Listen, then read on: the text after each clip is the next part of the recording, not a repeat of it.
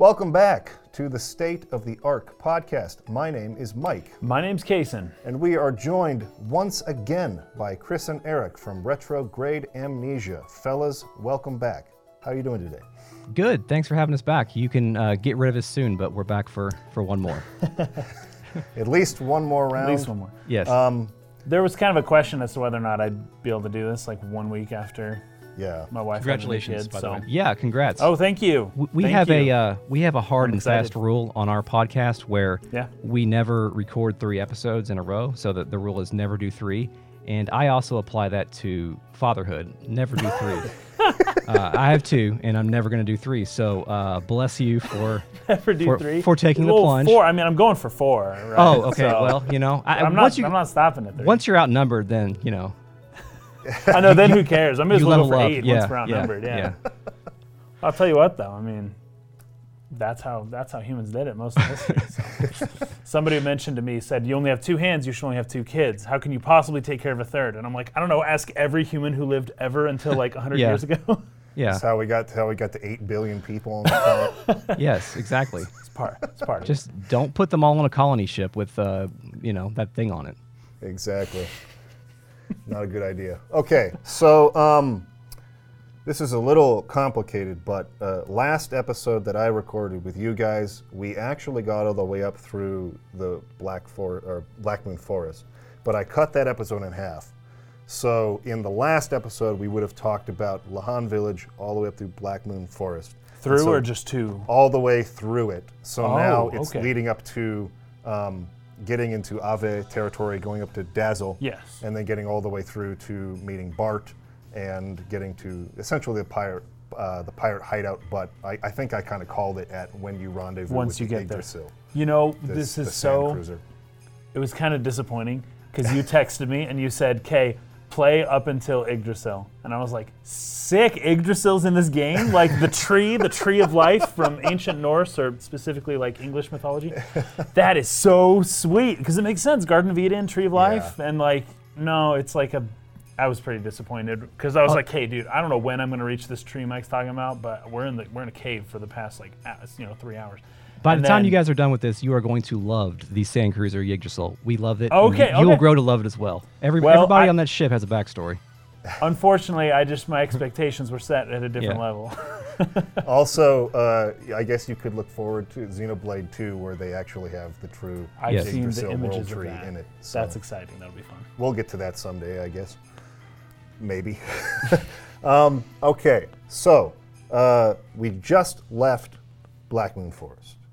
And so Citan and Fei are heading to Dazil, or Dazel, I'm not sure how it's supposed to be pronounced, but it's uh, that first city in the desert there, which is serving as more or less the like center of operations for the excavations that are happening in Aveh.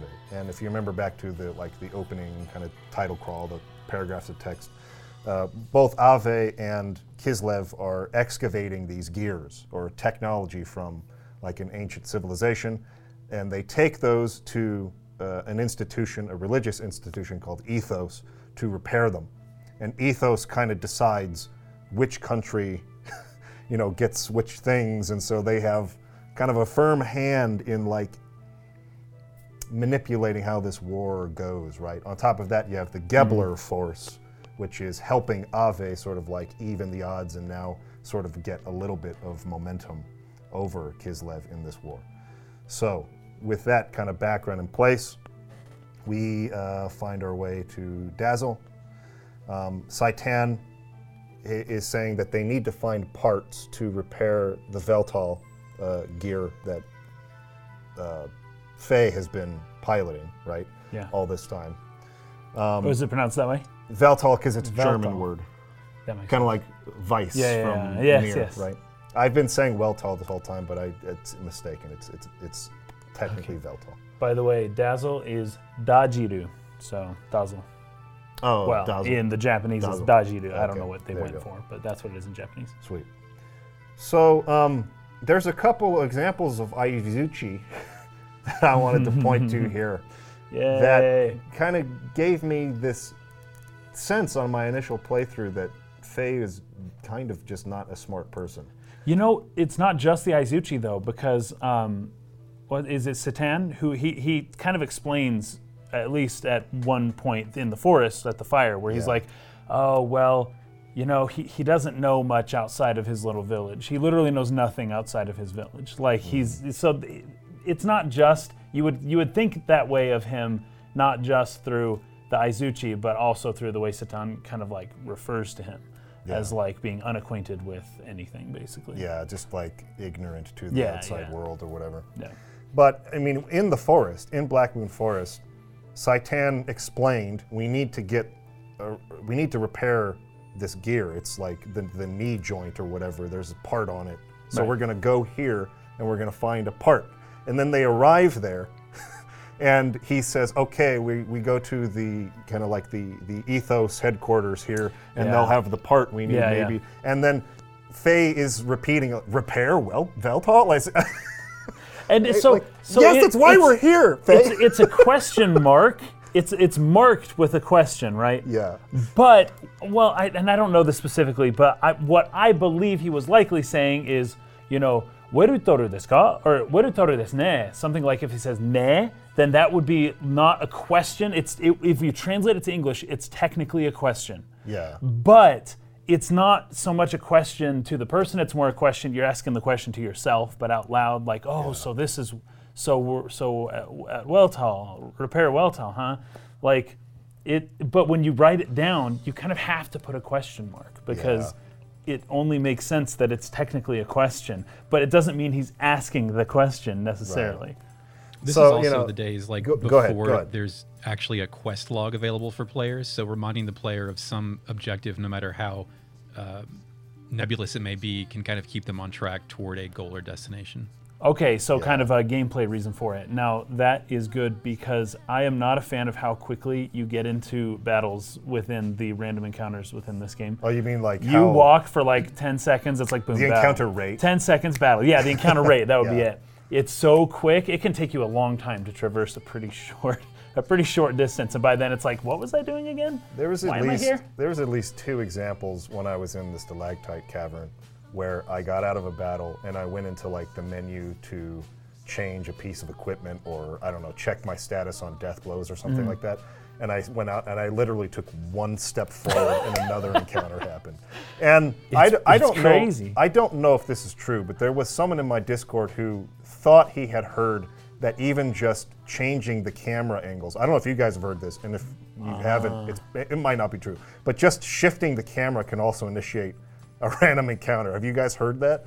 I've experienced close to that, but usually it's like kind of when you're like stuck on the edge of like some geometry and your character's kind of sliding down or, or something like that, where it feels like Which there is a happens battle all loading. the time, by the way. Yeah. But you know what? Games like, oh yeah, never mind.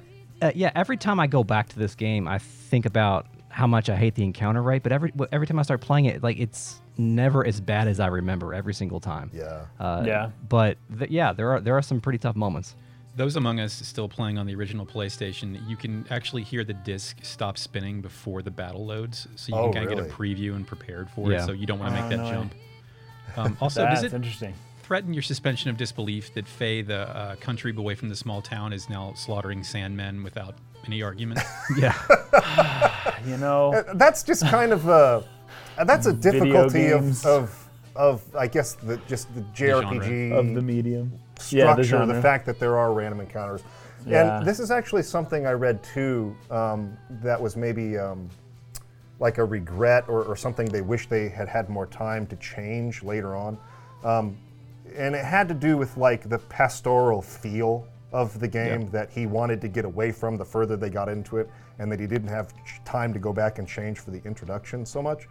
But he was like, you know, it would make more sense if the enemies that you fought were not like we're not monsters in the sense like in other RPGs, right? Like where the, the world is littered with monsters, or Yeah. in this case, just like citizens of Aveh, I would think, just like Sandmen and stuff. Just people that need to die. That they should all be Wels, or like maybe it's Vels, I'm not sure, but Wels or just other gears and um, like robots and things like that.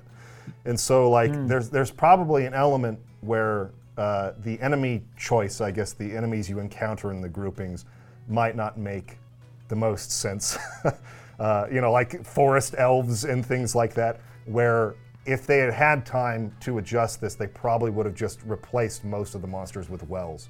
Yeah. And we'll get into that later, what Wels means, but um, it would make more sense if those were primarily the enemies you fought. There are a few spa- spaces in this game where it feels like the the monsters that you fight are from a particular ecosystem, but there's also other ones that don't make any sense. Like the stalactite cave is, I think, one that works because there's sandmen walking down there. They've got their gears with them, and there's the, the Sure, because they're excavating Yeah, ruins and all yeah, that stuff. but- yeah, yeah. But there, you will you will notice la- later in the game there are some stuff. It's like, why is this even? Why is this dinosaur in this uh, spaceship? You know that kind of stuff. exactly. So, um, anyways, uh, there, there's not too much that I took note of aside from Big Joe. Yes. And some of the things that he says in Aveh, but I want to pass it to you guys uh, to for any notes that you took on um, Dazil and uh, anything that you thought was interesting to bring up there. I do get a little bit of a kind of a, a Star Wars vibe from this because Yes, we're traveling sure. through the desert. Obviously, we're fighting the Sandman as we just alluded to, and we're going to kind of an outpost of kind of uh, I don't know. Like it, it's a it's not it's part of a state, but it, there is a, a certain level of, of anarchy that that that uh, happens here, and you know it's it's Fei, the young guy with powers who doesn't know how to um, manifest them, along with Citan, who is his mentor, who is holding very important information back from him at this point in time. So it's got that kind of Luke Skywalker and uh, Ben Kenobi traveling to Mos Eisley feel to it. It does. It really does. Yeah. I have a couple things. One, something I didn't notice the first two times I played this game is every city has its own crest, including Dazil. When you first walk in, its crest is emblazoned on the archways of the entrance and exit. And if you look throughout the rest of the game, uh, I'm not going to say their names, but the other cities also have their own crests or flags. Um, second, Dazil, I think, is the first place where you encounter a demi-human. There's like a moose guy in the second building on the left. Yeah, there's also like a gopher guy that's that, that's in the middle of town as well. Okay, yeah. Yeah. That's interesting. Yeah. And then there's also some like local politicking. If you the thing in the center of town is actually a fountain that controls the water in the desert.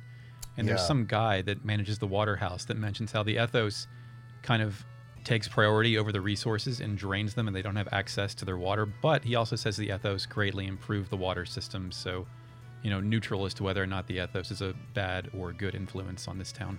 Yeah, I noticed that because you go into that little building where they're like controlling the water system, and then ni- right next door to that, there's like a little family, and there's a woman in there who's like, "Oh, they shut off our water again." Like, yes. Yes. Yeah. They must be needing it for some kind of you know gear or something or other, and it's like, oh, so these people basically, uh, their their utilities are being controlled by by the by the ethos, and um, Yeah.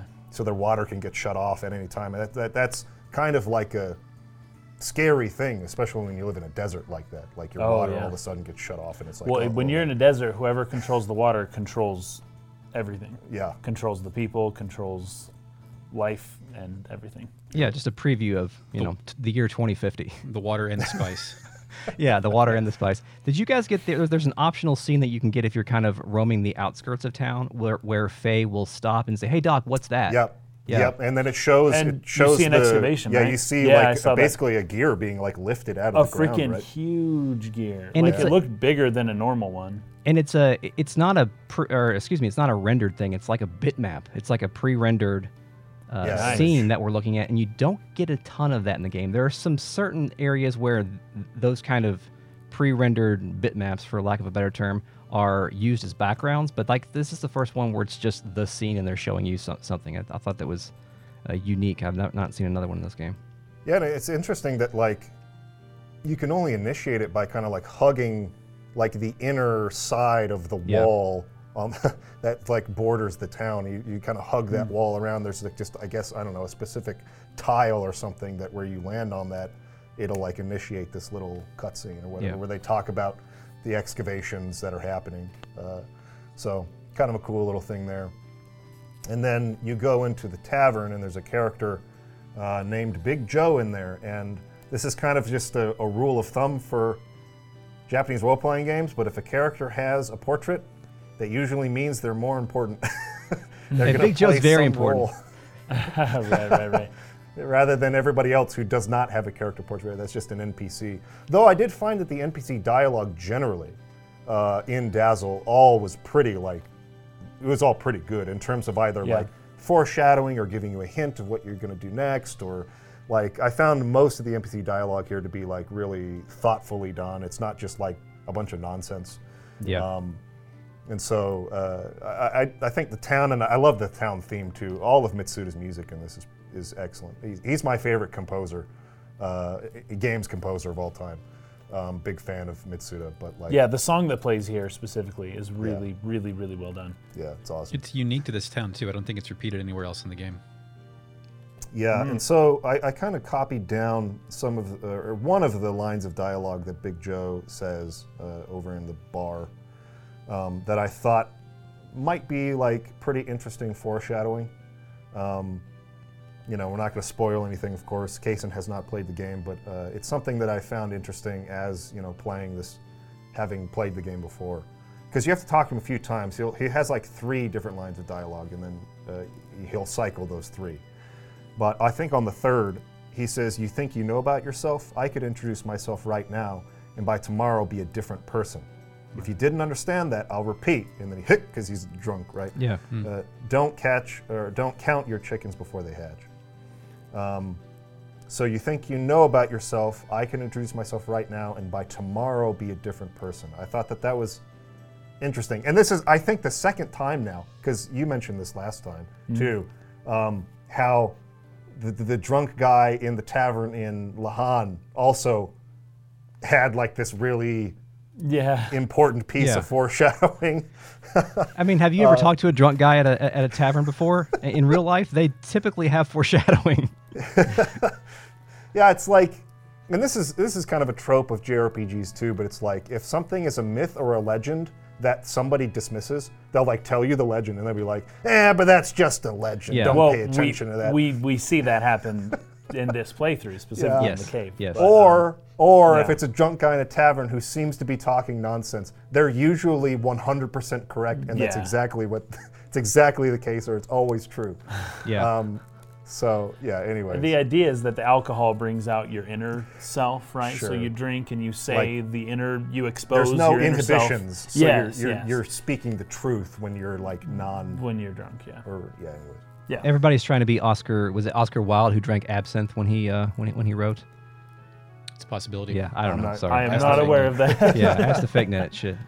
Also, um, at some point, Citan says about Big Joe, this man likes to make his presence felt, which is also going to be primarily true for Big Joe throughout the rest of this game. Yep. And we'll see him a lot more. So uh, this is just the first encounter. But I copied another um, line from another NPC who says, "I wonder who built these ruins. Some say an ancient civilization which ruled this land long ago built them. But after looking at the results of this geologic test, I have my doubts." It's a perfect example of again the the archetype. Some say Truther. long ago. yeah, yeah. where you sh- it's always the truth, right? The NPCs always tell you the myths and legends, and they always doubt them, but they're always, always the truth. So, so they're they're planting a setup here about an ancient civilization uh, that built the ruins that they're excavating all of these gears and stuff from, right? Um, and so then you go into the Ethos headquarters there.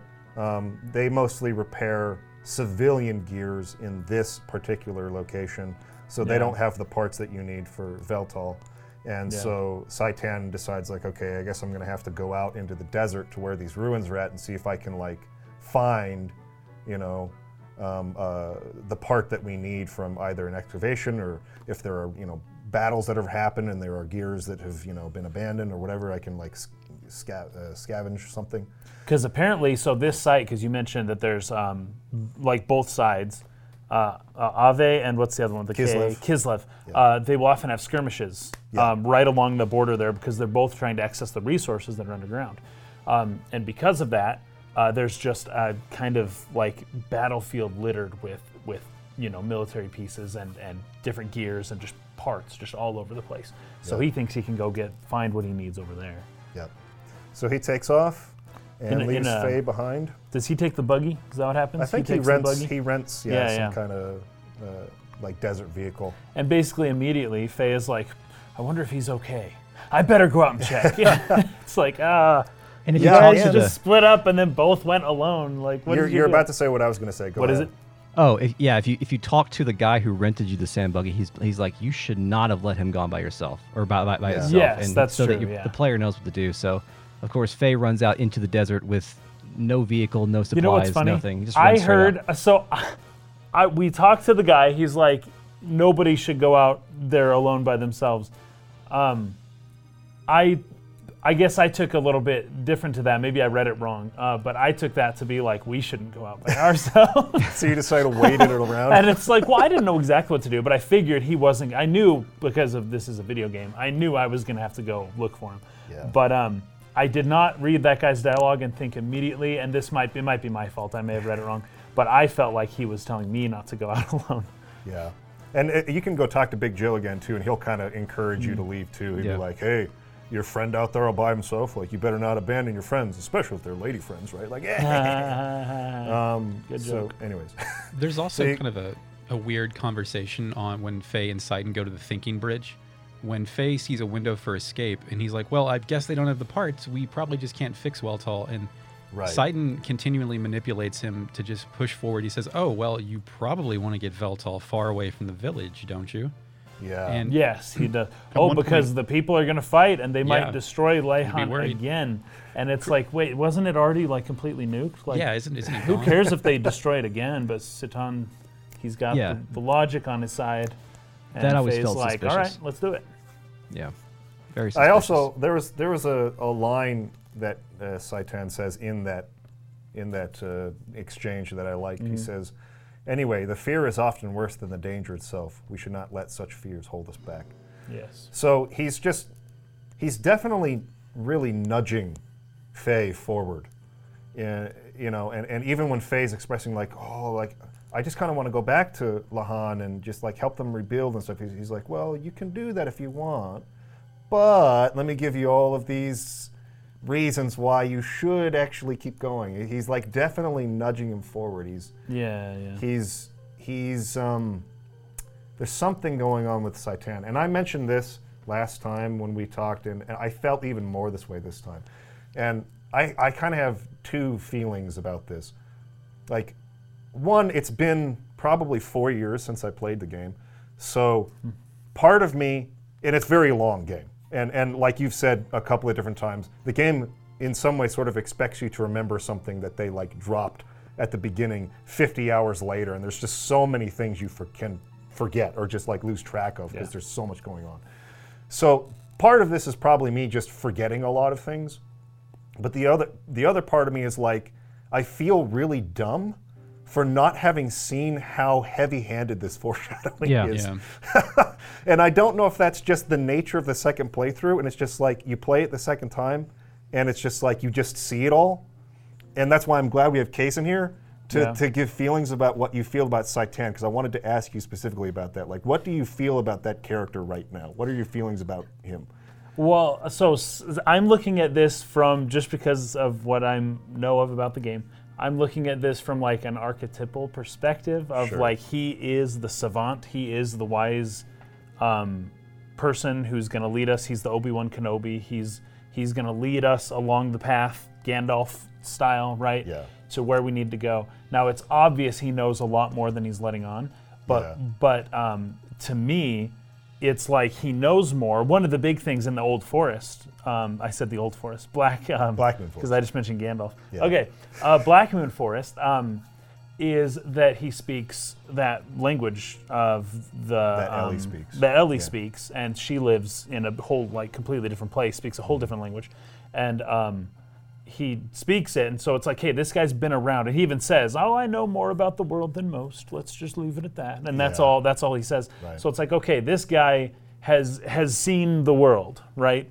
And he's leading us somewhere, but like, I. Like, is there a specific question? No, no, I'm glad. Okay, that was that was big. That actually clarified. he to me. seems to me like the wise sage that, who's leading that- us along. That clarified something to me. Um, Yeah. I actually just, I kind of remembered now what I thought back when I played the game for the first time too. And I, I think I did just kind of feel like, like you just said, Citan has just, he's well traveled, or he's Yeah, he's been like around. Gandalf, right? Like he's, he's, Yeah. he knows about things because he's, yeah, he's he's he's been around the world or something like that. I guess was my assumption. But do Um, you do you trust him as a first time player? I, I well, the fact that you're asking that kind of makes me wonder. But Well, I- um, you know, when we went back to this game for our podcast, we didn't really remember how, how this how, how it paid off, and so we were very very mistrustful of him just because of, you know, the way the way he's acting this this this whole time. So. there is there is very good reason to distrust him. One of them being so whenever um, when Elly tried to get info from him, he wouldn't procure any. He's constantly asking questions Yeah. to learn more. Yeah. But when someone asks about him, there's nothing. And there's another part later on in this section that we played through uh, where we get to ask him some questions, and he he doesn't answer our questions. So. I, I see there is reason to be suspicious of him because he is very evasive, uh, but at the same time, he is like very helpful. Yes. so Also, I don't seen I don't have any qualms with him at the moment, despite the fact that like Obi Wan or Gandalf, he has had many experiences and knows things that I don't. Like for instance, with Obi Wan Kenobi, he kept from Luke that Luke's father was Darth Vader. He kept that from Luke on purpose, right? And when he revealed it, Luke wasn't stoked about it, but Luke kind of just didn't believe him, I guess. But it, it didn't make me think that Obi Wan was a was a bad guy. Yeah. It was like, you know, Obi Wan hid some stuff, but probably with good reason. Likewise, Gandalf with Bilbo, Yeah. he's hiding tons of stuff. Like Bilbo, if if it weren't for me, you you would have died 50 times over on this trip, right? Um, but and they kind of hint at that within the movie. Peter Jack. One of the good, nice touches of the Hobbit movie is where he opens the contract and it falls to the ground and it's got all the provisions in case you lose your limbs, in case of death or whatever, the dismemberment. This is this is like what you're entitled to receive should they recover the treasure, and um, it's it's funny, but it's almost like in the movie, they're like, Gandalf, can you promise I'll come back? And he's like, No, no, I can't. Uh, but that doesn't make him a, a bad guy. There's Yeah. reason to be suspicious of Gandalf because he's got all sorts of connections in all sorts of weird places. I- but you don't mistrust him. That is an He- interesting- He seems like he's there for a good purpose. That's an interesting parallel, I think, specifically with The Hobbit, Hmm. because in The Hobbit, Gandalf is being very pushy to get very. It's like he knows go. something about Bilbo specifically. Yeah. And he's pushing him to do something that probably no one should ever push someone to do. You could Like, hey, you really want to slay that dragon, don't you? Uh-huh, there's a dragon right up there. Wouldn't it be nice if you could just like go and steal its gold? Wouldn't that be great? Like, I don't know no, much who about does lo- that. I don't know much about Lord of the Rings, but if you just took the conversation that you just had about Gandalf and Bilbo and inserted Fei and Citan, it would work because the relationship Yeah. is, is, is very similar. There would. is a power that Fei has that he doesn't understand. Citan seems to know more than Fei and more than the player, and Yeah. uh, he's trying to not just harness it, I don't think, but he's trying to correctly harness it and, and, and, and make sure that what happened in the in Lahan village doesn't happen again. But also, he's very very curious about about what what the nature of that yes. is. Yeah. Likewise, Gandalf with the ring with Frodo, where he's just like, I think I know what that is, but you keep it for now, and I'll go do some research. And it's like, maybe Frodo. Well, anyways, but it's, it's there, there's a lot of we can go down a lot of different places because this archetype is used like all over the place. It's a Uh, hero's but- journey, like Exactly, archetype, it's a hero's journey show. But Joseph Campbell talks a lot about this specific type of you know character. Um, but um, one thing I did want to mention is that Citan, every now and then, we often will see him um, outside, away from us, where we leave, and he's there, and he's just kind of like he'll say a few words to himself, like, "Oh, so could it be?"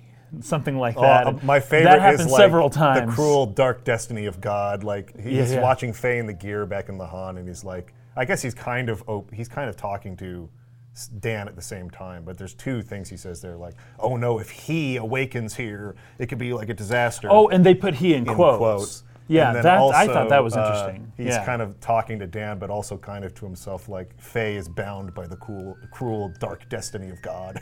to Dan. yeah, And it's Dan's just this "What?" hardcore like Yeah. line from Citan that he's He- he does that so- a lot. says so often. In this And game. really, that's like Gandalf when he's like, "So be it," or like. Yeah. Anyways, it's there. There are lines like that that are very comparable.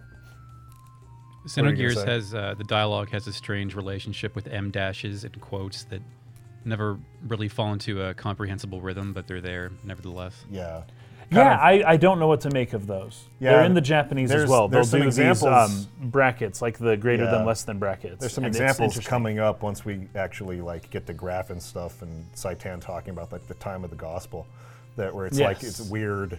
I don't know why the, the internationals are t- there. but- time of the t- gospel. Yeah, and it's like you could just say time and gospel. I read the Japanese. It's they're in the little quote things, but I, it's weird. It's interesting. Yeah. Anyways, um, so you leave, you go after Citan in the desert. Uh, you're kind of following these gears as they're like bounding through, like hoping Yeah. they'll lead you the right way. He steals a motorcycle. I, I love those shots. They're That just, was they're just great, really man. cool. Where he's like he's like ramping up Yeah. dunes and like. I was wondering. I was like, turning. are they going to let us drive that motorcycle? And uh, But I just got like this sense. Uh, it's almost like a nostalgic sense of just coolness, right? Like how Yeah. cool these games were at the time. Like yeah, they just yeah. like it, it, it reminded me of like the motorcycle chase sequence in Final Fantasy VII. Just Yes, how cool me it was. too, exactly. When when the- when you Yeah. know uh, Tifa is like motioning everyone forward to jump in the truck, and then Cloud just shows up on that motorcycle like up the stairs, like breaks out the window. These games just had this like coolness to them, the style that was just so awesome, and I really got that sense from uh, a lot of the stuff happening here with the gears and with him like stealing the motorcycle, and it, it, it kind of also feels a little bit like. Um, Return of the Jedi, those like uh, I don't know what the oh, the vehicles- speeders, the yeah, speeders the, that yeah, going through the forest, forest. Yeah, yeah know. totally. It's just it's just really cool. It just like took me to a time in my childhood, like how cool things were back then. but uh, he uh, steals a motorcycle. Uh, is still looking for him, and then Citan kind of just shows up in Weltall. yeah, while we're Uh, being attacked by some other. Hang, um, there was a, a very specific event that happened on Fei's journey out there before he encountered. Oh, he Citan. saw like a s- flying go for it. saucer, right? Oh yes, the thing Yes. passing overhead. Yes. Like the ground rumbles, and you think it's going to be another gear because gears have been hopping by it. And then there's a pull-out Yeah. shot from the sky of a force field protected UFO hovering in the desert. And then Yeah, it's a it's slow reveal crazy. before the camera switches to Fei's point of view instead, looking up at it, and it just disappears. Like I don't even You think know- like Fei runs after it, but that's that's it. Yeah. That that force field around it too. I did want to add. I, I I vaguely can see it in my mind. It looks like a dreidel, just an ancient mm, Jewish yeah. toy. Yeah. But the force field around it has like a bump on the bottom and on top, and it looks it looks very interesting. But also very not not too long before that moment in the forest, we saw another random giant spaceship kind of fly over. Huge, huge. Yeah, that was the Gebler through the leaves. Yeah, mm-hmm. And so this is multiple times now where we've seen things above us that uh, it seems like uh, Fei has not seen them before. He's Hmm. like, he, you know, in his little Lahan village, apparently those things didn't fly over there. So n- wherever he's going to now has high traffic of unusual flying aircraft. And this time, the guy who knows everything is not with us, unfortunately. Exactly. So we Can't just explain can't it. know. Yeah, but it's a dreidel. It's a flying dreidel. There's a lot. There's a lot they they, they give you. I also It's- think it's interesting that Fei's first time by himself out in a polygonal environment, they take away your compass. So there's no ah. real direction. I mean, I think if you just walk forward, you'll get there, but I think it is possible Yeah. to get to a few more screens before you ultimately reach your destination. Yeah. Oh, nice. I actually did not notice that because that little compass neither. is always in the corner. So you're Yeah, saying in, in the desert sequence game. they don't have the compass at all. Right, it's gone. Wow.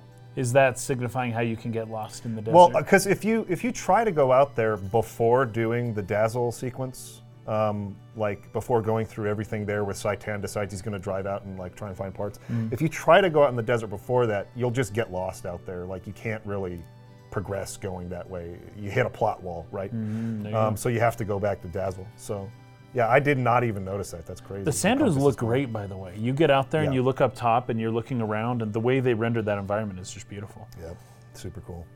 So then Citan arrives in Weltall. He describes how he has a lot of trouble piloting it. Fei should get in. He keeps pushing him to, Yeah, wink, to wink. pilot the gear. And he's like, I don't want to pilot the gear. I destroyed Lahan with that thing. Get away from me. I don't want. it." He's like, No, Now, you, you should. This is in." following. So this is following the hero's journey so so well. I love it because there is within the hero's journey, um, within Joseph Campbell's book, The Hero with a Thousand Faces, he talks about the monomyth, and one of them is there's always the call to action, right? But one of the um, kind of hallmarks of the of the um, of the what the hero's journey, I guess, is that uh, the hero refuses the call to action initially. He refuses it and he doesn't want to go. It's the same thing with Bilbo, with the Hobbit, and everything. It's like, no, I'm not doing that. And then eventually, you know, pushed into it. Mm-hmm. curiosity gets the better of you, right? And Grahf even mentions this very soon here. It's like you want, you really do want to know. and so you're gonna do it. You you're, you know you shouldn't, but you're gonna you're gonna do it. You're gonna do everything I want you to do. Uh, but that is right with the hero's journey, with the refusal of the call to adventure, which he also does um, earlier on as well, before we go to the forest, because we're like, I'm not getting back in that thing. Um, so there's multiple times where we can refuse, but at some point, I'm guessing, well, at some point, it, I, I'm pretty sure it already happens. We kind of stop refusing, and we're just like, Yeah. hey, we're gonna keep getting in this thing over and over, and we just kind of we forget it, and then we accept the call to action and can move forward towards you know the next stage in the hero's journey. Yeah. And so uh, I guess I failed to mention that the reason it's important that he showed up when he did, Citan, with the with the gear, is because there are Aveh gears that have kind of like stopped Fei on the motorcycle that Yeah. he stole. And, so like, approaching like him. shoots them right because they're about to kill us. Yeah. But he's like, I can't do anything. All I, I can only shoot them. I can't do anything else. so you get gotta in do it, it. you fight them, and one thing I took a note of here that I found very hilarious is I love how because you, you can do some death blows in the gears at this time. So you can like beat them up and knock them down, and these robots will fall over, and then they'll get up, run back into position just to die. That's great. That is so Yes. 90s. That's Kombat. so classic. it's That really happens a lot with the with the 3D rendered enemies. It happens a lot. Has- happens with the boss that we're going to fight later with Calamity. Yeah, it's like it's like bam, bam, bam, bam. You knock him Yeah. down, and he, he gets up, he like rushes back into place and just falls away. We have no other way to, d- to die, guys. Sorry. I have to be. I have to get in my position to do my animation. Uh, anyways, love that. Really funny. Just you know, classic '90s. Um, so then, now this is where we're gonna have a lot to talk about. I feel. Yeah, that's where most of my notes are. So this is where Grahf shows up. And it's the same gear that we saw back in Lahan, right? So there was kind of a gear that was leading the others, and specifically a gear that noticed Fei was freaking out when he saw Timothy coming back. And uh, there was a gear that kind of stops and looked at, looks down at Timothy, and so Fei's really afraid, like, no, don't harm them. They have nothing to do with this. Stop. And he's like freaking out. And Grahf, the, the gear that Grahf was piloting, took notice of that and specifically turns and gives the order to shoot Timothy. So, like, Grahf saw that. Anyways, this is the same So guy. he's paying attention to, to specifically to Fei. Yeah. The, the the composition of the shot here is really cool too. He's like silhouetted by the giant orange moon, The red moon, in the yeah, that's background like and stuff. perfect. And and uh, of course, like Grahf's music comes on. It, it's it's there's definitely some Star Wars parallels here. You pointed them out already a, a little bit with uh, you know the Sandmen and and like coming into Mos Eisley, you know, with Dazil. But there's definitely some Star Wars parallels with Grahf 2, and I, I, in fear of not wanting to spoil anything, there's certain things I don't want to mention, but I, I want to like kind of put a note in it to return to it later, maybe. But the, the even the music seems to borrow maybe like a couple of notes from like the Imperial March to me. Ah, like it okay, sounds a little bit similar to that. Um, but uh, let me pass this first over to you guys uh, to talk a little bit about this scene and, and your thoughts on it. I think it's important to note that most of the time Grahf is framed. Part of his whole vibe and entrance is if you look close, he's riding outside of his own gear. Yes, Like he's he like standing on essentially the ghost shoulder, rides right? the thing. Yeah. Uh, I which is think- uh, kind of like a power like he didn't need another power move on top of the existing blood moon entrance. Because he's on like a, a like a mountain thing, right? Yeah. Yeah. Yeah, he's- Already. he's, like in a power and then he's on top of that, and he's even on top of the thing that's on top of the thing. Yeah. Oh, yeah. He's just stacking them. Uh, yeah, crazy. and I- think th- this is the moment when I first played this game as a as a teenager, where I was like, okay, I'm in. Like you, as soon as this scene comes on, you kind of theoretically look down at your feet, and you're like, you're already halfway down the quicksand. You're like, in this game, you have to know who this is and what what all these mysteries are, and. I love this scene too because we and we talked about over the course of the past couple episodes is that this game has introduced so many mysteries with the intro scene, uh, with what's going on in Lahan Village, all the stuff that Citan is dropping. But now it's introducing And Elly. yeah. a co- yes, and and with Elly too, exactly. And now it's introducing a conflict with a really cool bad guy, and I, I I can't get enough of this scene. I it gives me chills every time I get here. It's I really. Oh, go ahead. Go ahead. Sorry, uh, his portrait is just kind of hard to figure out when you look at it from his side profile. Yeah. Like, until you Mm. see him head on and you know art extraneous to the game, it's it's hard to figure out what his deal is visually. Yeah, I kind of didn't recognize him in a cutscene later that's animated, one of the anime ones, um, that's within this playthrough. Um, I I didn't immediately realize that that was uh, Grahf just for whatever reason. I don't know why, but it took There's me a a minute. There's a section of his armor like under his chin that's kind of Mm. empty and, and black, and I always thought that black portion was like his like hu- he a huge head and that was his mouth, but actually it's just an empty portion of his armor that separates his chin from his neck. So like once I find that frame of reference, I can be like, Oh. okay, now I know it. Now I can understand what this guy looks like. so but- you looked at his mouth like it was the scream mask. yeah, yeah, yeah, yeah, yeah. yeah, and, and I, yeah, exactly. And I've I've heard people say that like some of the little decor around his eyes makes it look like he's got like a booger hanging out of his nose or something. But like you just have to. It's like a it's like one of those uh, you know those magic eye pictures that they had in the '90s where you had to kind of like focus your vision in order to actually. Oh, and Right. like go figure out what he is. cross-eyed to see it. Yeah. Yeah, But yeah, but he's awesome. I could like, never I, do those. I love this guy. Um, Yeah, it's it's a really great scene uh, conceptually and in terms of the setups that are being dropped here, the new mysteries being unveiled, and I really like it for that reason. The music's really great. The the, the shot composition, right, is super awesome. But I really struggle with the dialogue. The dialogue is, is rough for me, um, and in particular, there's the I think one of the most famous lines from the whole game. Yes, I, I have some things to say about oh, that. the your father, my dad moment. my dad. yeah, where you he's know my like, dad? "Is Yeah. my father? You mean my dad? Yeah, what do you so know about my father?" I think that's like the spoony bard of this game. Like if this game were to no ever the to spinning Yes. bar. if this game were ever to receive like a, a, a retranslation or whatever, like the, the, the new It would be localizers should changed. keep that in there. They, no, they should keep it in there for, for us, the real ones. Oh, ones. good. I was gonna say the Japanese isn't all that different. Um, Yeah. But um, I do want to point out first, given the Final Fantasy VIII podcast that we did, Hmm. uh, you are no fan of the overuse of ellipses. Yes. And Oh, there yeah. are tons of them in Yes. this, and everything Yeah. Grahf says. It's like four words and then dot, dot, dot.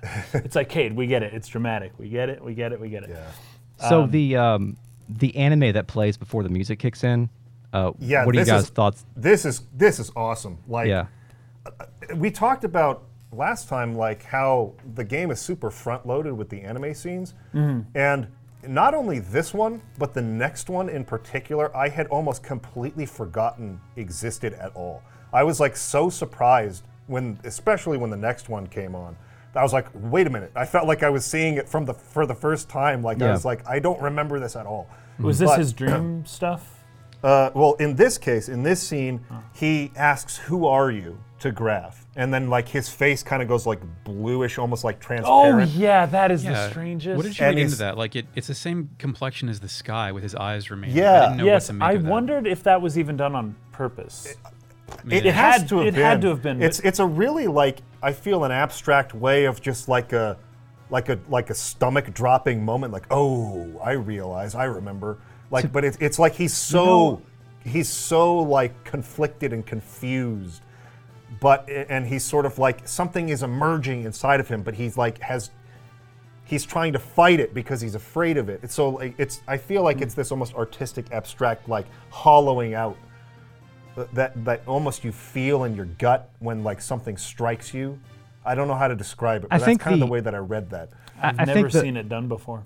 I- I- it, it has been done a lot in uh, it reminds me of in the original gundam universal century uh, episodes sorry to reference gundam again i will i can't not reference gundam Oh, dude, Uh, the, it. the mech spacesuit things. I mean, they all Yeah. go together. but um but the, the there are characters in, in gundam called new types and they have these extra psychic abilities and every time they have these kind of new type moments where they dip into like they, they feel things that are kind of that are happening in other places in the world, in other places in space, and they kind of tap into this kind of this spirit realm, kind of beyond uh, what what the normal person can perceive. And I read this moment as like Fei tapping into some sort of either his own subconscious or some sort of extraneous conscious out there, where he was able to say, "Oh, who are you? Wait, I know who you are." As soon as it turns blue, is when he recognize when he he feels that he knows who this is. Yeah. So he's having this huh. like psychic moment, sort of. Yeah, so he's like, "Who are you?" And then it goes like, "Bam!" And he's like, "Oh, right. Like I know Yeah. who you are. You killed her." And then he's like, her, because he doesn't remember who the her is he's even referencing. He just remembers that he killed her. He's Yeah. like, her, wait a minute, no. And then it kind of, and then it kind of gets a little bit, you know, again, kind of psychedelic or abstract, where he, you hear his voice saying, no, it wasn't me, not me. And then I, I'm a coward. And then it goes back to that little kid with the hair in his eyes from the cockpit in Lahan, mm-hmm. Who looks like kind of wild. Mm-hmm. Well, And who we also saw him in a dream in the desert, right? yeah, And, and he's oh yeah, that's right. Um, uh, it- when when when you're camping out with Elly, there's like yeah, kind of and he's like, "Don't leave me," and those weird faceless people Yeah, are kind of mhm. walking in the distance. Yeah. So then he says that that that kid with the wild hair and the and the kind of the smirk, it's it's almost like he's mocking him. It was you. It was you. And then Yeah. it kind of comes back to the scene again, where Yeah. he he has the rest of the conversation with Grahf there. the the cross necklace was also swinging through part of that. It Right. was, and the kid was covered in blood, right? He has like spots of blood on his face or something. I And don't so saying you killed book. her, it seems like he was in the, he was there when whoever she was was killed. Yeah. But the cross uh, necklace that that woman was wearing, it also looks be- behind him. It looks like he's in a desert, Yeah. and um, it almost looks like it's right after because the end of that previous dream, he was in the desert and those. Those people were leaving, and he runs away. But this woman comes behind him and offers uh, him her hand, and then it almost seems like this uh, cutscene is right after that just you know the way that I could see it. It seems like the same kind of place, and then boom, she dies right in front of him, and he's like, "What in the world happened?" Um, now I don't know if that's the case, but um, that cross necklace she has is uh, very interesting because it's a cross, Yeah. and that represents religion just in general, and um, That's- it almost that seems like symbol he's is like huge in the game. hypnotized. By hyp- it. But hypnotized by a cross is a deeper. It says something deeper than um, than like a stopwatch or something, right? The thing that's doing the hypnotizing is is the religion itself. It's the the religious symbol. That I, I I may be reading too much into that, but it seems as though the the religion is has hypnotized him and has got him in this like weird kind of state where he kind of becomes a different person. It's it's interesting. I am. I'm just smiling because I'm very Yeah, me excited. too. For when, I can't wait to uh, see what you have to say these about this things in are three weeks. revealed and, and it all Yeah. comes together for you. It's going to be awesome. okay. it's going to be awesome. I, I like where your mind is at, and I like. I just I'm, I'm glad that you're paying attention to these things because this symbol is huge. It's so The cross. important to like Fei's whole psychology. yeah. All right. One thing I didn't Really notice important. originally about this scene, uh, and something to pay attention to, but the word coward is used here, and I think that's important. yeah, to, to I'm a coward again. Yeah. Oh yeah, that's right. Because he yeah last used it when he- he was responsible. So that might actually be an interesting thing where he might be blaming himself for this girl's death as well, right? Because he blamed. That's the last time he used the word coward. Yeah, so I want to pull up some of the actual dialogue here. When you look at this kind of line by line. So Citan is sort of like off to the side, it, watching this conversation happening and not doing much to interfere, which I thought was interesting. Right. So Oh yeah. uh, Fei is talking that. to Grahf, and, and it- they'll cut to Citan, who's just kind of standing there watching this. And he has a line where he says, Here we go again, right? Like, oh boy, it's I did not happening remember again. that line at all. But uh, yeah, that's hilarious. Huh. Yeah. So he's allowing this to happen, though. He's not trying to, like, you know, in, in Lahan, he was trying at least to be like, Fei, no, stop. Yes. Yes. But here, he's just letting him talk to Grahf. There was collateral damage in uh, Hmm. Lahan. I also think Satan has a has a level of curiosity too. Yeah. Yeah. Oh, Satan. Yeah. Himself. Well, because he's a scientist, right? He tinkers with things and Yeah. interesting. Okay, so uh, here we go again, and then uh, we have Grahf here. My name is Grahf, the Seeker of Power. You certainly showed how much power you had back there in Lahan, didn't you, Fei? Fei says, How much power I had, Aizuchi. Yes, of course. uh, what are you talking about? And then Grahf says, A great power is what I need to fulfill my mission. I sent those gears into that land as a catalyst to awaken the power in you to make contact with you. So this is where we, it's confirmed that they fought in Lahan on purpose. Grahf wanted the Weltall to fall in Lahan and for them to fight there because he wanted Fei to be awakened in some ah. way, right? So, Grahf is kind of orchestrated it. yes on Okay. purpose. Right. I kind of yeah figured that here. So Fei says, as a catalyst, Aizuchi, you mean you caused that intentionally? No, you're reading it wrong. You're reading it wrong. As a catalyst. You mean you caused that intentionally? See, the first the way I read it sounds less like an actual question, Oh, sure. but but they put a question mark on it because you have to in English because otherwise Instead It- of like doesn't almost on it like as a catalyst. as a catalyst. Okay. Yeah. So he's, he, I, what a part of Aizuchi is like 50% of Aizuchi is you talking to yourself. Technically, but you're thinking out loud. Kind Of. Sure. Yeah. And then Grahf says, That's right, the death of your loved ones, and you powerless against it happening, the grief, the screams from your heart born out of the tragedy. There, that was the catalyst for triggering your power. So, grief and tragedy are going to be huge themes throughout this in terms of them linking to the psychology of the characters. That, uh, and, and this is, I'm, I'm just going to drop this name now so that people can, if they want to go out and read a little bit more, will um, uh, get, I I guess, like, some context for some of like the, the psychology that the game's going to be examining. But in particular, Karen Horney, who is like a neo-Freudian psychoanalyst, uh, she has a, a, you know, she had a sort of a theory of neurosis. Yeah, so her, her theory of neurosis um, is going to take a, a really big, it- it's going to be a really big part of um, kind of the psychology of Fei. Um, but it, it- like super terrible tragedy, like traumatic grief and loss that uh, is what Grahf is referring to here, right? As being like the catalyst to awakening the power in Fei uh, that he needs to fulfill his purpose, that Grahf needs. Um, so if you don't want the game spoiled, you're playing for the first time, maybe don't look into that just yet.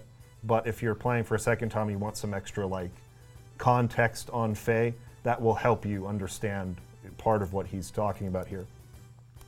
So then Fei says, You mean you attacked my village just to get me into that gear? Why? Why did the villagers have to die? And Grahf says, Who cares why?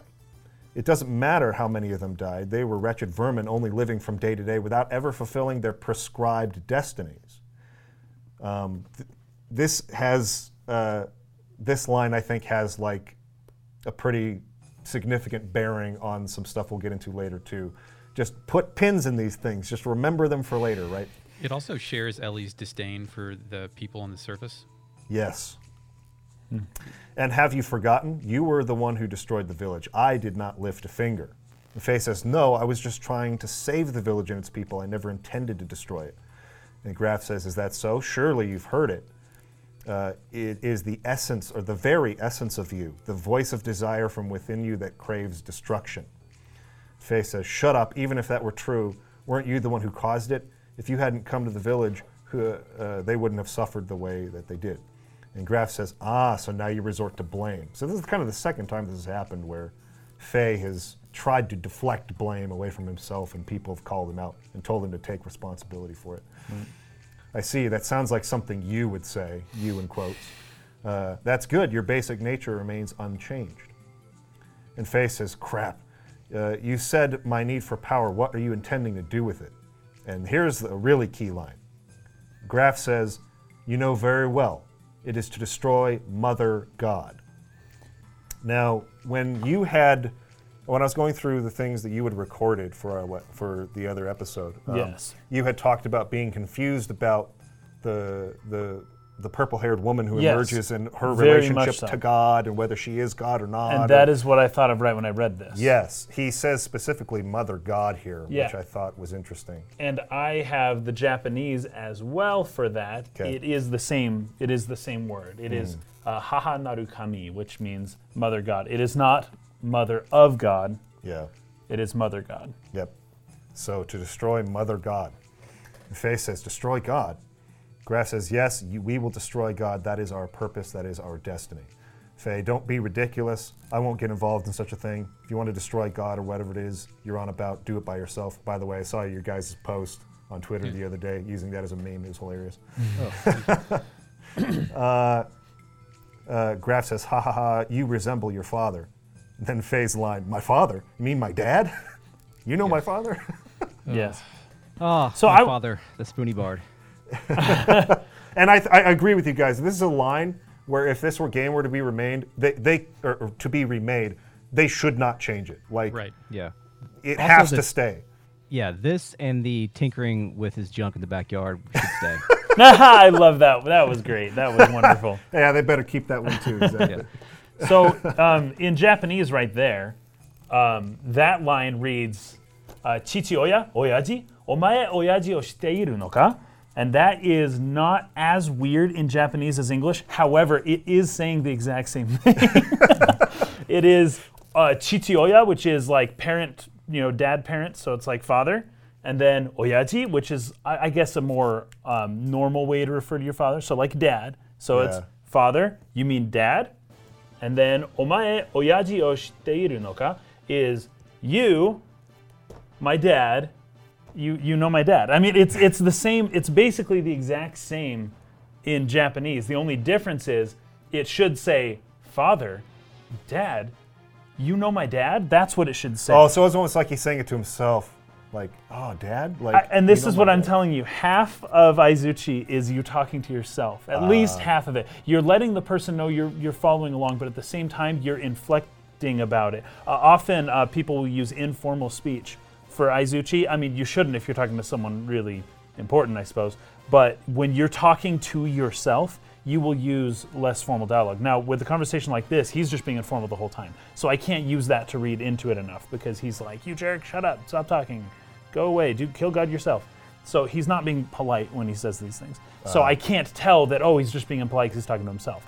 But that is often how it works. He it would be inflect inflexive. So what it should say, my opinion, if I were to translate this, it would be, "My father dot dot dot dot." To himself. I don't know. See, you can't. You can't. You. I, I don't even know how to He's it. I don't know how to write. FF8, um, How do you do it? uh, the, the Final Oh, Fantasy techniques the- of changing what the is color like of in the your font. brain or Yes. what, what you're so thinking have versus gray what text, you're saying out loud. My father, comma, and then Or a whole maybe new like he block knows of text. he knows Dad, Yeah. and then he says out loud, "You know my father." you know my father. That would be what they're definitely trying to go for. Dialogue But, box um, technology hadn't advanced to that point yet. yes. How do you write that? How do you write that? I don't know. Yeah, I see what you mean though. It makes sense. And then Grahf, in response to that, says, That was the most delightful scream. I was enthralled by it. Nothing is more beautiful than a scream of death. Inferring he killed his dad, I guess. Yeah. It would be what he is, I would think. You know, he's trying to incite Fei, right? He's trying to, like, piss him off. And then he says, What did you do to my father? What happened between you two? Hmm, do you really wish to know? There's no use in knowing it now. And he's like, What? And then Grahf says, Your power is still beneath that needed for my purposes. Anything unusable must be tried until it becomes suitable. And this is where the sandworm comes out of the ground. And he's like, Basically, Right. if you die now, whatever, but I need you to be more powerful, so like I'm going to keep testing you. Well, it seems like Grahf is a firm believer in destiny, right? Yeah. So if you die, well, I guess you weren't the destined one, I suppose. Like, we'll find somebody else. That's maybe what I would take out of something like that. Otherwise, it's like he shouldn't be trying to kill to kill him so hard to specifically kill him unless he's like for sure like this dude's invincible or something like that. He does send out a sandworm that pretty much only thing it does is suck the fuel of the gear. it, it doesn't Yeah. really try to kill you. Oh, okay. It doesn't invulnerable. like it does attack sometimes, but like pro- I would say f- half or more of its moves were just basically taking your fuel. yeah. Which it was kind of strange, yeah. Yeah, they're, they're trying to get the, this is sort of a tutorial to teach you how to use the ether machine where you can use Right. your The abilities. but- Kamehameha blast. Yes, and it, yes, uh, and the weird thing is, is like you don't really use those too much throughout the game unless you spec specifically for them. So, um, but it works out. This scene specifically, I also think it's possible to maybe wonder if Citan and Grahf both want the same thing from Fei. And Citan's silence is maybe an observation point to see if Grahf's methods are effective. Or Mm. I if think they're that just that's- not allowed I think to you're trade right. him. Yeah. Hmm. Yeah, I- I think you're right about that. And um, yeah, the the other note about the sandworm too is um, physical attacks are it's very resistant to physical attacks. So just another way that it's kind of pushing you. I think To you're right using to say the- tutorializing you to use the you know the the ether instead. just to show you, hey, you don't just do karate in this thing. You can also use magic too, right? You also Um, get an eyeball as a reward for that, and keep a lookout because there's only one vendor in the game that gives you top dollar for that stuff. Mm, right. Um, okay, so that kind of ends that scene, and then uh, after that, uh, they get captured by the Aveh uh, gears that are nearby, right? And they like take the gear away onto their little, I don't know, their little vehicle thing that's like taking it back to, I don't know I if they're it taking it was- back to Dazil or somewhere else. I thought it was interesting that when Fei got out of the cockpit, Citan was trying to tell Fei to, to remain calm, and, and he didn't want Fei to lose it right here. But Ah. I think he kind of stopped halfway because Fei was because all Fei did was respond with with three dots. He just sat He was there. so- yeah, he was already. He's like, I'm already done. Like I, I think Fei has been. He's he's reached an inflection point that's not rage and anger. It's more along the lines of like, who am I and what is going on. Yeah. Hmm. And that, that, that yeah, he, he talks about that in the next scene actually.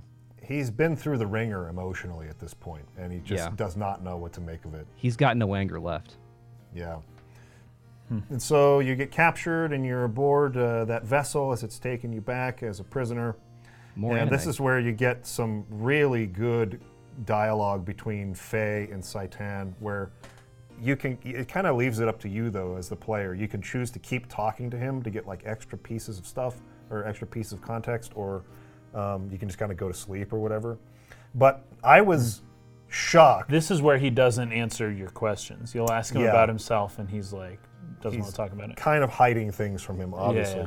But I was shocked because I did not remember this scene happening so early, where it goes into that like spacey psychedelic, The time of the gospel, right? and and he's talking to. Do they reveal who he is? in the scene? it says the scene? emperor. So Yeah. it's emperor. It's the emperor. Okay, Yeah, so he's speaking the to the emperor. emperor, but they don't. Did they give his name in the scene? I can't. Not yet. that I saw. Okay. No, I don't So- think his name for a while. Won't mention his name yet. Um, but he's talking to the emperor in some crazy Yeah. place. With all these paintings, I tried to see if any of them were the painting that um, that Fei did at the beginning of the game, and I think it is implied that it, those are tell. Fei's paintings. Yeah. yeah, just because he's a painter and there's Yeah, they're kind of all abstract and impossible to tell. But I think I don't. That's know where, true because Fei was that's doing some pretty abstract Yeah, stuff. it might be apocrypha, but I, I think that's intended to be Fei's paintings. Yeah. Okay, sure. So we'll just say Fei's paintings are flying around in space, and the Emperor's sitting on a throne like that's floating there, and Citan is there talking to him, and it's just. I- Again, maybe this is just me on a second playthrough, having knowing where the story's going, being like, this is very heavy-handed foreshadowing, but maybe it's vague enough to where like people on a first playthrough aren't going to read that much into it or would just be so confused by and overwhelmed by the number of things happening to where you just kind of forget it. Because again i forgot that this happened this early. I forgot about especially the the next anime cutscene we see. I was like this happens now? Like wow this game is so front loaded with huge setups and foreshadowing that like I almost felt like the game is spoiling itself, but obviously it doesn't since I didn't pick up on it my first playthrough, and I assume most people are the same way. Most people are pretty confused by the time they get to the end of this game, right? Until they start researching it more and looking into it. But they mention specifically the time of the gospel in Yes. this um, in this cutscene. And uh, or Citan, in the conversation with Fei as he's listening to him, is wondering about, you know, is it is it now? Is the time of the gospel happening now? Like, is this kind of the end? You know, but I don't want to comment too much on what the time of the gospel is quite yet, other than to say the emperor mentioned specifically it's relating to the resurrection of God. That uh, you know Right. the time of the gospel is going to be the time where they they locate God and they resurrect God and bring him back. Well, so the time of the gospel, it occurs. It's almost. It feels to me like a, a window. The word they use for time in Japanese is like an era, and um, gospel, surprisingly, is is the exact same word. It, it even it's like a direct from the Greek. It, it means the kanji mean uh, like fortunate um, sound or noise, and the word gospel in Greek means good news, right? Oh, sure. And in Japanese, it's like fortune sound. You know, it's basically saying the same thing as the Greek, not so much the English. Um, although I guess because they do have the katakana gosuperu, but they used kanji for this one, which makes it it's it's different. It's a little bit different. Now these words have been in Japan for like 500 years, so I- that's probably why they were just written in the kanji here. Um, but um, one thing I did okay, so I had a I had a few takeaways here, but the time of the gospel, he says we have to do it before a certain time. It, it's not like this is Yes. definitely going to happen. It's like the time of the gospel's here. If it shows up and God isn't resurrected, then that's bad. Yes. So it's not so much like, like uh, what I got from it is it's not so much God is going to be resurrected. It's like we have to do it. Yes. We have to make the resurrection happen because Yes. the time of the gospel. So the time of the gospel and the resurrection are not connected. In from what I can tell, the go- time of the gospel is going to happen no matter what. It's the resurrection that needs that needs to be made to happen. Yes. It, it will not. Anyways, I think I've made my It's so point much there. fun to watch you sort through this. dude. And I don't even know what it freaking means. Okay, all right, Something Mother that, God, and apparently, so she died somehow, and they got to bring her back, and okay, and that's fine. But like, the time of the gospel is the weirdest sentence or phrase, I, uh, guess. I think an alternate version of this podcast that you guys are doing would just be like Kaysen in a room by himself, just trying to sort all this out with no one to. And just like I- I, got my notes, and Yeah, I would watch that for sure. Something that's imp- this is our first time hearing the musical track, "The One Who Is Torn Apart," and you may not Ah. notice it, but there's a percussive instrument of it sounds like a clock's pendulum going back and forth, but Ah. slowed down, pitched down. Oh, really? And that's not part of the, the that's song, not part right? of the song. Yeah, yeah. that's overlapped on the song. I did. I remember Ah, when you pointed that to me, pointed that out to me originally, and um, I noticed it this time because the song starts before the scene cuts to the throne, this the, the throne room conversation, but the the ticking doesn't start until it gets in, get, gets right there. It was a really nice, real subtle, but Hmm. really really nice touch. Also, uh, what are is this like an astral projection? Is this is Citan reflecting back on this? Or Yeah, is he out did he- doing this while Fei's asleep? Like I I don't, don't know if that's we ever, ever solved Yeah, that I don't know if it's ever resolved really. I don't know. Yeah, it just seems like they're on, they're in the infinity of outer space. yeah, it's it's weird. It almost seems like a dream, like they're like talking telepathically or something. But it also seems like it's a past moment that Yeah, like Si- Citan's remembering, remembering this. because he's like the time. Could it be? So and then it's okay. It's the time. That's when he learned about the time of the gospel. Yeah. I think Uh, something but that it- really it's so weird. something that really stuck with me when I first played this game uh, was that we're using like there's a lot of uh, like kind of like Garden of Eden imagery in the, in this conversation. He's talking Oh, yeah. about how uh, the, the line is the the emperor says we we the gazelle must find God's resting place and then resurrect him. That is our final prayer. Uh, our final prayer is to escape the fate that was determined at our Genesis. So you see the term like Genesis. Uh, you, you hear some stuff Yes. about like being forced out of uh, uh, or being forced onto the cruel surface of the earth, and all of this like biblical imagery. Well, he talks about paradise. Yeah, paradise exactly. He paradise is a Persian word. It means garden. That's what the word paradise means. And that's actually true in the Japanese as well. The word for paradise in Japanese is rakuen, which means like a hmm. comfort garden, like a comfortable garden. That's Wow. that is what the word paradise means. That's the word they used here. So hmm. it's reference, direct reference to garden. But all this contrasts with like what this guy actually looks like, because he looks like he's the devil or something. Because he's got this. Oh, he looks like- horrible. Yeah, Is that his face or is he is it a helmet? It's, like it's a helmet. Sure. it's a but helmet. Okay, okay. Yeah, Yeah. He, he's he doesn't actually look. cannot he's- he's elaborate wearing at this time. Good to know. I also I have some more things. Are you Go ahead. Okay, because um, this part right here, the off, the emperor refers to himself and those with him as gazelles. I don't know. I'm trying to make sense of the gazelle versus the lamb because they, they've they've mentioned both, and Oh. both of them in ancient Israel were used as sacrifices. Were were clean, considered clean. They were allowed to be used as sacrifices. However, lambs were domesticated, and 90% of all sacrifices was a lamb because that's what they had, and that's there you go. Whereas a gazelle was not domesticated. It was wild. It would run around. You, you would be pretty rare to actually catch a gazelle. So the gazelle are the free ro- roaming, cl- the clean animals that are free and kind of out of the grasp of the sacrifices. And then the lambs are just the, the, the sheeple, you know, the ones who get led to the slaughter. And the gazelle get to be free. Anyways. Yeah. I don't know I- if there's anything to that. But I have never thought of it that way. That's really interesting that you bring it up. I never because I don't I never pronounced it as gazelle. I, I, I always pronounced it as gazelle or, or I've Or heard gazel. gazelle or something. I think we said that. gazel Oh, I originally, yeah. assumed Yeah. gazelle. Hmm. Yeah. I, so really I never Did I even read thought wrong? about the animal when I looked at that Oh, word. that's all I could think of. Yeah, so Huh? is that, that's how it's spelled? Is it? Is it correct? That's just That's what, what I, I I, got to check that right now because And the only reason I even thought that is because they mentioned lambs before, and The so only difference I can think of is lamb usually has M dashes on the side, whereas gazel is presented just as a pronoun, Oh, was it? or at, at, Okay, at okay. the very least capitalized. Oh yeah, so it Proper is noun, spelled maybe. differently. Gazelle is spelled Dang it! It's E L L L E. L E. Yeah. So we yeah, the gazel. So it's just some made-up word, right? yeah. Okay. So it's not referencing the animal.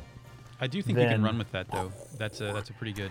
But but that's that's why as you were saying it, I was sitting there going like, wait a second, wait a second, I'm just saying. wait a second. In a game that references the Bible, there just happens to be an animal that almost sounds like gazel.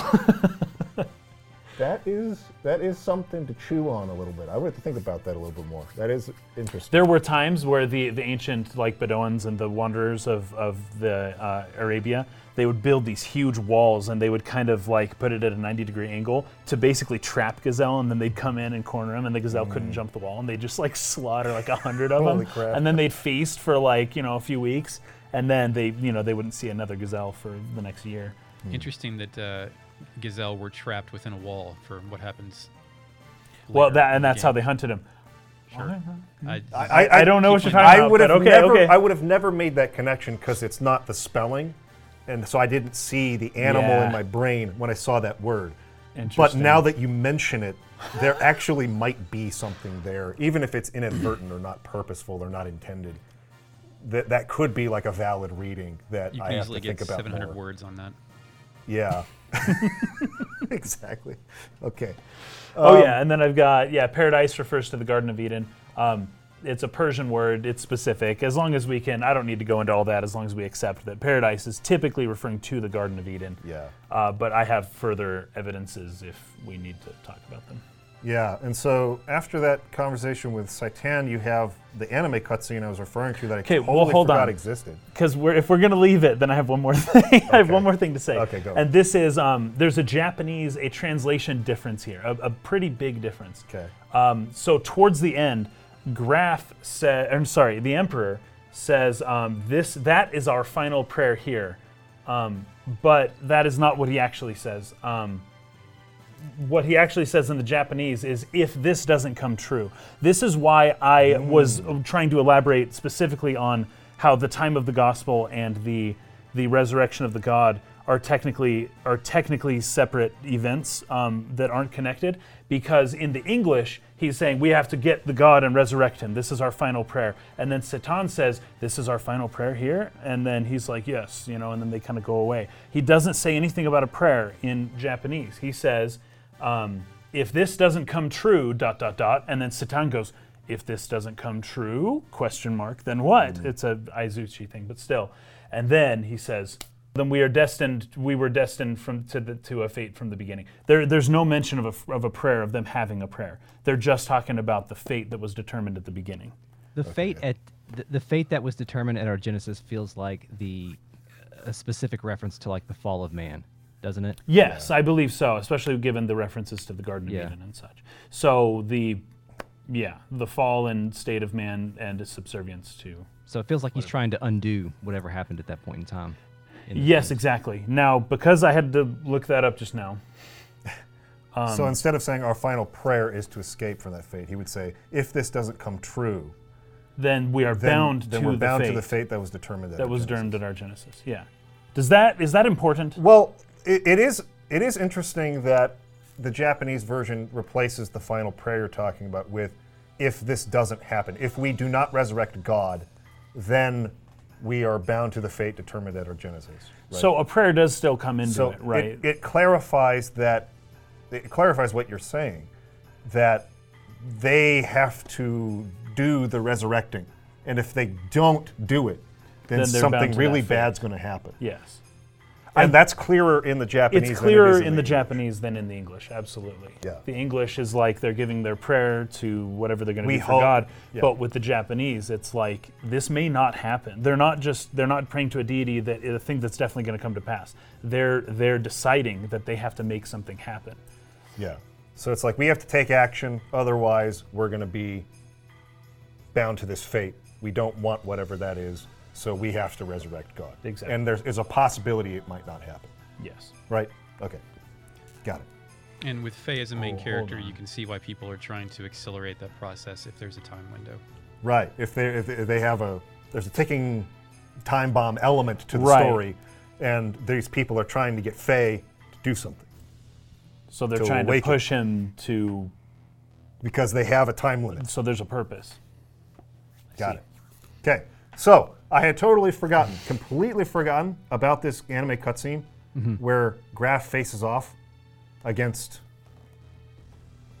Is it a spoiler fight? No, because I guessed it. If I know it, it's not a spoiler. Because that's his I, dad, I think right? it's pretty clear. That's his dad. I mean, they don't state it outright, but he's thinking about his father. Well, and that and was he specifically talked to it. he talked to Grahf, who said that he had he alluded to like the scream of his father or whatever. So I Yeah. think it's pretty clear that that's his dad, right? The clothing tips it off. The clothing and the hairstyle, and the Yeah. fact that he's Yes, got this absolutely. yeah, yeah. Well, and he even mentions, he says, "I will die before I let you touch him." It's like, hey, this is a Yeah. father protecting his kid. Like that's that's yeah. what's happening. Okay. So yeah, It's- it's so pretty clear. I think it's pretty obvious, but Yeah, I, I I, just tell. wanted to make sure that I'm not spoiling something too early or something like that. The first line spoken in this anime is interesting. This is I, I it's hard to tell to know who this is, but it, it is Grahf speaking. He says, "Let us join together," is what he's saying to yes. this dad guy. Yes. So he's he's basically trying to join together with Fei's dad. And Fei's dad is facing off against him. And and also, again, put a pin in this for later. There's that red-haired warrior guy. Yeah, I don't know. And that. and f- f- you'll notice that Fei's father looks over to him, and then he shows the red-headed dude, and then he turns back to Grahf and he says, "I won't let you have him." Right. So he's th- something's going on here with Grahf and the red-haired warrior dude and Fei's dad, and Fei is Kind of in the middle. remembering this. Right. almost as if Fei was there. right. Interesting. So, something to put a pin in and just to remember for later, another heavy piece of foreshadowing. Again, on the second playthrough, it feels like this stuff is very obvious, but obviously it wasn't because I didn't pick up on it the first time, right? Um, Two other things there. Uh, sure. Grahf and the mysterious guy on the right are both glowing in red, whereas the man in the middle is glowing in blue. And I'm not Hmm. sure what to read into that. Yeah, yeah, yeah. And Um, then when that's uh, right. he's, when he says, "I will never let you have him," the mystery man on the right grins. Yeah. yes. Yep. So ominous. Very ominous. Okay, and so then we awaken on the ship, and this is where uh, we get introduced to Bart, um, the leader of the Sand Pirates, and they Oh, see yeah. the kind of cruiser that uh, Fei and Citan are imprisoned on. They go attack it, um, and this what starts to sink. And I, I kind of liked that sequence, uh, kind of like high um, intensity sequence. you gotta get 'cause out You while got to the get sand's out while rising. the sand's rising, and there is a possibility of getting a game over if you're too slow. Yeah. Um, anyways, you're, you're running out of this ship. Uh, you escape it. You get back onto uh, back onto Weltall again. Um, And there's what much less hesitancy this time. Yeah. Fei, he climb climb up the crane, you climb down, and he even says, "Well, it looks like we're destined to be together." He's talking Yeah. to Mhm. the gear, and he just drops on in, and it's like he's accepting his fate. yep. And then he faces off against Bart in Bart's gear, and they're fighting back and forth, kind of like a little bit of a rivalry building up between these characters. Then they sink in the quicksand down below into the stalactite cavern. Um, but before we really go back to them, again, some more Citan stuff that I just did not remember being this heavy-handed so early on. um, Sigurd is talking to Citan, and he, he, he calls him by a different name. Hyuga, yes. Hugh, uh, I, Hugh, and then Hyuga. I noticed that. So it's like this dude has been around. He knows Sigurd. He knows all these people. He has different names. Mm-hmm. I, maybe again another Gandalf parallel there. Gandalf goes Right, by different names and in yeah, different exactly. places. yeah, yeah. he's he's been around and he like he really is involved in something and he's guiding Fei towards a destiny. Yes. Right. And, uh, and and he does the same thing you were talking about there, where Sigurd will like try to ask him, but he like kind of He just won't. avoids He answering does anything. not tell anybody. And he kind of just like changes topics, Yes. or he And I, deflects. I could see Gandalf doing the same thing because there's he knows so much. Gandalf he- like is one of the gods, technically, right? Yeah. And so it's like you could ask him all sorts of things, the meaning of life and whatnot, and he's like he knows this stuff, but he's Yeah. not. He does, Gandalf would never actually tell anybody. Yeah. So it fits. I think it works for this character for Citan. Yeah. So, anyways, you're down in the cave, and uh, Oh, before so when when um, Sigurd is talking to um, to Hyuga, this is Yeah. apparently um, Citan. Um, there is a funny. Okay, so first of all, there are two pirates with eye patches. I just think that's great. There's the, mo- the main guy and then the other person, and they both have eye patches. It is just so perfect. Um, but there's the doctor who's up there, who as Yes. soon as everybody gets that up was top, funny. it was very funny. So funny, I had to look it up in Japanese as well. Um, the doctor's like, "Hey, so is anybody almost dead, have severed limbs, or needs an abdominal surgery? Anybody?" We, Oh man! And what does he say He- in He's English? like, oh, that's disappointing. He or says, something "Ah." like that. Yeah. That's depressing. depressing. He says that's depressing. I thought that was so funny. I could not believe though that he says that in Japanese.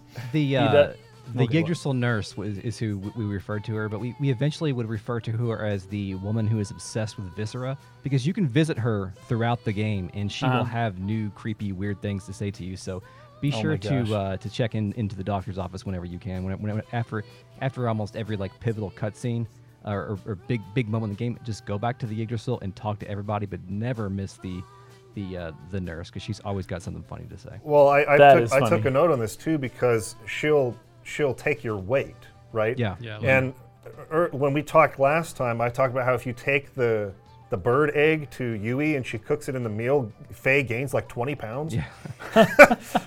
which is like crazy. But when you get so when you go into her like little room and she weighs you, she says Fei is the perfect weight.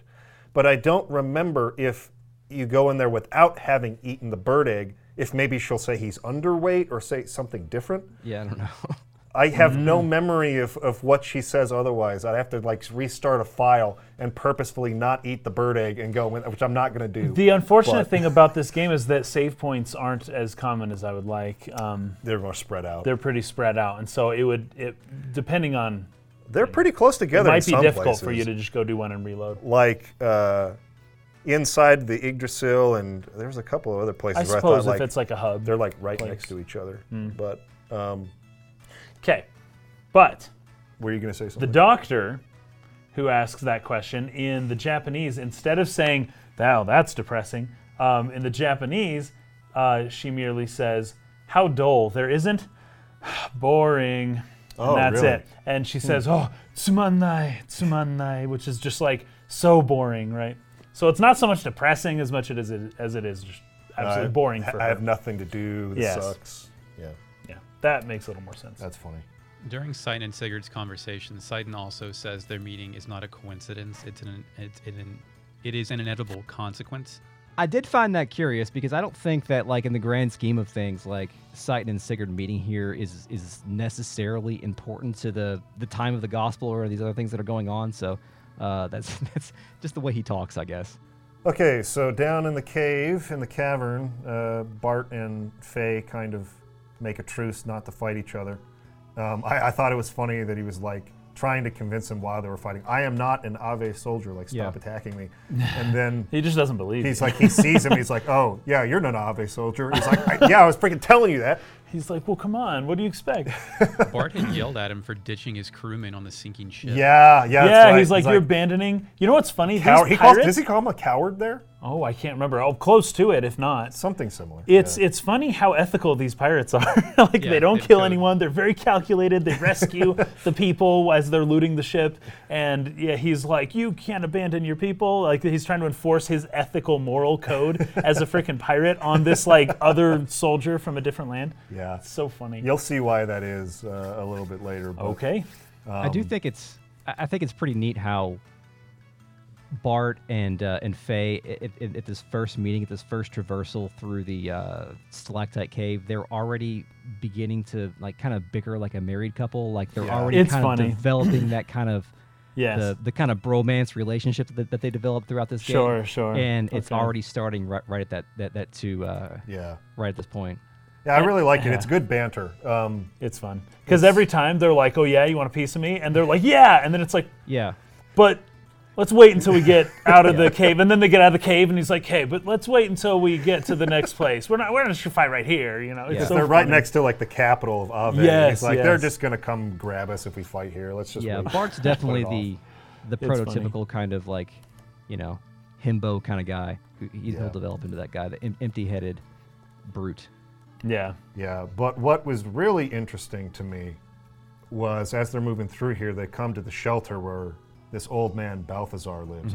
Now, I, I wonder if the fact that his name is Balthazar was some kind of like remnant of when this game was a Chrono Trigger sequel. Um, Because Oh. Balthazar is one of the three wise men in like Chrono Trigger, right? Who Sure. like have been If I'm around not- since the time of antiquity and sort of like understand the world and like all the mysteries going on. If I'm Mm. not mistaken, the the the sages in Chrono Trigger were not named after the biblical magi in the Japanese version. No, they weren't. That was Right, that was yeah. changed into.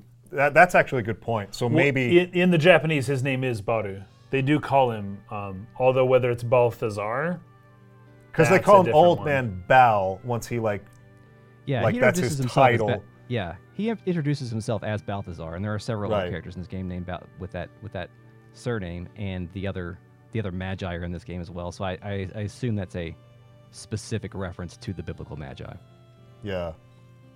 But anyways, I just thought it was interesting. Yeah. Because this game was at one time a sequel to Chrono Trigger, Mhm, and I yeah. wonder if that was, you know, part of that at that time or whatever. Um, but so I copied down the conversation that they have, and this is It's a good one. really good stuff. really good stuff. So he's like, "Oh, you know, what do you do down here?" And he's like, uh, uh, "You know, he has an interest in archaeology. So he takes him back to look at some skulls, um, and uh, he's kind of showing them off. And he Balthazar says, "Notice anything particular about these shells?" by the way, his name is Balthazar in Japanese. In Japanese as in, well, in okay. Xenogears. They go from oldest on the left to newest on the right. And then Bart says, Are you an archaeologist or something, old man? I don't quite see what you're talking about. They just look like a bunch of old bones to me. Fei, what do you think? And Fei steps up and says, Let me see. Um, first, there are no human bones up to here. And this is what makes me confused about how you're supposed to read Fei with the Aizuchi thing I've been talking about because he comes across as comes across as really dumb a lot of the times. But this is a very interesting, kind of like intelligent thing that he does here in intuiting this Yeah. mystery, right? It's Yeah. like, is that like a fault of the writer of just like, oh, in this conversation we need to reveal this, and so the character needs to say this, or is this, you know, Fei's smarter than than we think he is, right? It, it's kind of hard for me to get a read on him. But he says, let me see. First, there are no human bones up to here. Then from here on over to the right, something is slightly different, I guess. And then Balthasar says, Yes, from a certain point in time, human fossils suddenly no longer appear. That point is roughly 10,000 years ago. And Bart says, What does that mean? And Balthazar says, Don't ask me, I don't know for sure, but my guess is there were no humans on this planet before then. At least it appears so. Uh, Bart's line here is my favorite. And then Bart says, But how could that be? What about all the talk about evolution? What about all the talk about evolution? I just love it. I've been hearing about that stuff. Yeah, And all then that talk. Balthazar says, You mean the theory of evolution as taught by the ethos, right? You can't trust that. Rather, I believe in the old legends and myths. So this is kind of weird to me um, for a couple of reasons. So, first of all, it's this is, I think, a clear indication that that crash we saw in the beginning of the game, right? The the ship crash happened 10,000 years ago. In the past. There were no humans on this planet before this point. So it gives us like a nice timeline of how far removed we are from the prologue, because who knows how long ago that was, or how recent that was, or whatever. But now we have like a pretty specific timetable here for when humans appeared on this planet. Um, but I think it's weird, and I don't know what you guys think. I think it's weird that the ethos teaches the theory of evolution. And now the ethos is is the the churchly people. Yes, right? that is in the, the in the in the Japanese version, it's just referred to as the church. the church. Like so they call ethos it isn't ethos even a word; they just refer to them as the church. Okay, okay. So, So the church, the church is teaching evolution. Evolution, but but I'm confused as to why. I think it's important Well, that the huh. the lambs, the pe- the, the surface think about that. dwellers, don't understand that, or that that they don't know that humans were absent prior to ten thousand years ago. Like they want to cover up that specific fact. I think by saying that you know there's this fossil record of of uh, of evolution. I'm not entirely sure if Ball is being entirely uh, speaking with clarity intentionally here because he says after that, you can't trust that. Rather, I believe in the old legends and myths. And then a few paragraphs Yeah. later, he'll say something Yeah. that directly contradicts that. Yeah, Yeah. where So he I don't says, "Oh, don't listen to an old man rambling," like as if, and even even later on, he says, "No, those are just fairy tales that do a Yeah. man's heart good," or something like that. So it leaves Um, the player with an ambiguous idea of what his intention actually is down here because he appears to be a man of science and he also believes in myths and legends. Exactly, exactly. Uh, but they're kind of um, merging the science and the myths and legends within this game. If the ethos is the one that's preaching the science, Yeah, the theory of evolution. I just Yeah, thought it was a was wondering really, it's just a really like strange kind of piece of irony that the institution that is clearly going to be something that is uh, treated with some contempt in the game, right? The institution, the church itself. Um, yet but they teach the proper, they the correct. the theory of evolution. Yeah. yeah, But uh, It- I, I think you're right, and that's kind of what I came to. Is like for some reason the church must not want the people to know that humans advented on this planet ten thousand years that ago. That they were right? not native to this planet. But I'm curious as to why that matters to them in the large scheme of things. Well, you'd Like- think it would be pretty convenient to, Uh, given today's world, right? Somebody who teaches creationism will believe the Earth was created seven thousand or wherever. What, Yeah, it's- four- it's almost like a 14,000 total years ago, reversal of what and then seven thousand years ago was Adam and Eve. Yeah. Yeah. that that it would seem that this is a convenient reason to bring that type of doctrine about, as opposed to ignoring it completely. They kind of missed an opportunity there, right? Yeah, if the if the ethos is tied to the resurrection of God that we just saw in the in, the previous conversation with Citan and the Emperor, and the resurrection of God has something to do with the this the crash of the spaceship ten thousand years ago, it would make sense that they don't want people to think that humans weren't always here because if God has something to do with that specific spaceship, then all of that information should be controlled by the ethos so that they can't so that others won't you know co-opt their scenario Yeah, I still just don't get why you, they wouldn't go for the easy, low-hanging fruit of humans were created ten thousand years ago. I still Yeah. don't like that. That wouldn't spark curiosity for people to go out and find a ship. You know, it that just. yeah that, that makes a, that makes a lot more sense too yeah But I love, I love how Bart. What, what about all this evolution talk? It almost sounds like Dumb and Dumber, kind of like what you said. I had a chance. What was this one in a million talk? What about this theory of evolution that everyone's been going on about these days? Yeah, And it's, like, it's like this hip kind of- topic everyone's that- talking about. exactly. evolution. Everyone's like, it's the hot thing that the Been church is it- teaching. Like been what? reading it in the newspapers. Yeah, that is kind of funny. That is kind of funny. Uh, anyways, I just we'll probably comment It- on well, this again. may just be but- one of the many ways that the Church of Xenogears versus the many churches of Earth don't coincide. They aren't. They aren't quite the same thing. You know. Yeah. Um, so myths and legends. Uh, Balthasar says, "Haven't you heard the story?" And so he goes into the, I guess, the religion or, or the myths and legends. Like we know what happened because we saw it, but it's, it's no. interesting to see how this has sort of been And diluted by myths and legends over time, right? Yes, but he tells the real story in the myth. So, so if the ethos is trying, in the I myth, know, but if the ethos is trying to not get people to look for the things, but the mythology Right. says that there's the things, and the hard, well, can But that, but the church know, is teaching something. Yeah, why? So, so the I- I mythology may not be taught by anybody. The mythology may only be a very small handful of people that have passed down this oral tradition. I- I the guess. church nor the public schools teach that myth, right? i think you definitely should revisit this conversation once you get a little bit deeper Yeah. into Yeah, the, I uh, feel like at into least the for me. I should yeah because the, the ethos itself you'll you'll have a lot of unpacking to do once you understand more about their nature Yeah. Okay, so Balthasar gives the story here. They say that humans and God live together in a paradise in the sky. With God's protect, protection, There was no fear of death, and natural disasters were entirely unknown. Then one day the humans ate a forbidden fruit which gave them incredible wisdom. Now, just keep in mind the Gnostic reinterpretation of the Garden of Eden in mind as you're going through this. But God drove mankind from the paradise for their sin.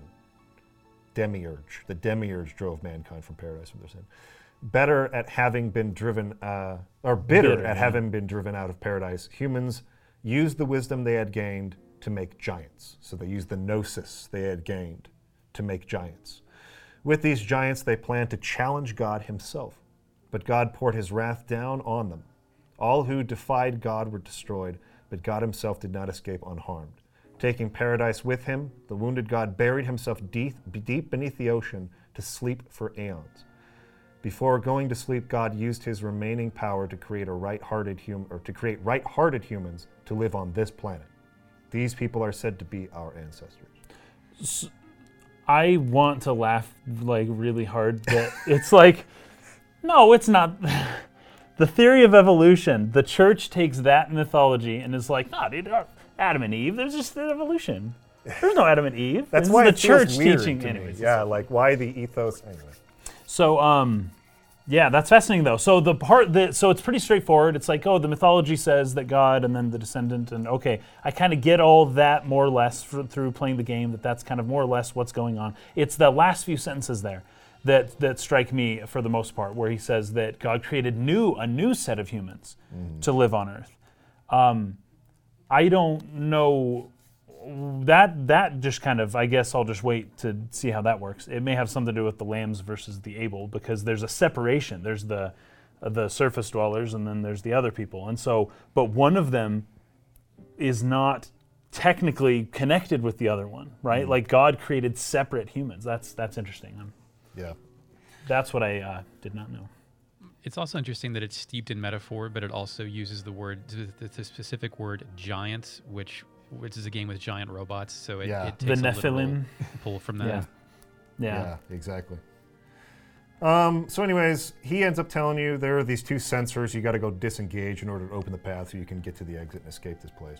So you run out and do that. And you come back, and this is where I wanted to get back into the because I didn't have time to copy this over. Um, the the dialogue with Balthasar and Bart and Fei in this part of it is also really heavy foreshadowing again. Um, Is this the right place? Okay, yeah. So, you know, he's like, okay, we, we did it, you know, deal's done, I opened the door. And then Bart says, uh, I've heard, he, he's like, um, something I wanted to ask you. And Balthasar says, what is it? And Bart says, I've heard somewhere on this planet is a gear far superior to all others. I've heard it was called the God gear. And this is Bart talking. Yeah.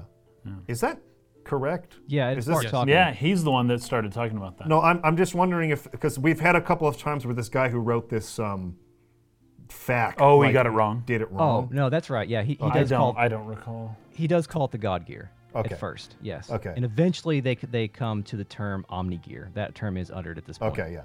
I've heard it was called the God gear and was made in ancient times but was hidden away somewhere. Do you know anything about it? And the old man says, A man made God, created with the wisdom of God.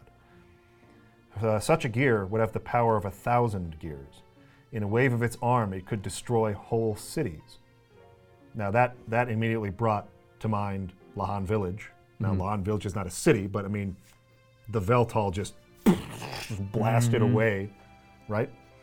This is uh, Um, the nuclear weapons, yeah. basically. It's a, Yeah. It's it's uh, battle cries with thunder in the heavens. You must be speaking of the Omni gear. And Bart says, "You know of it? Then perhaps it was uh, what you were speaking about in the tale you told us of the battle with God."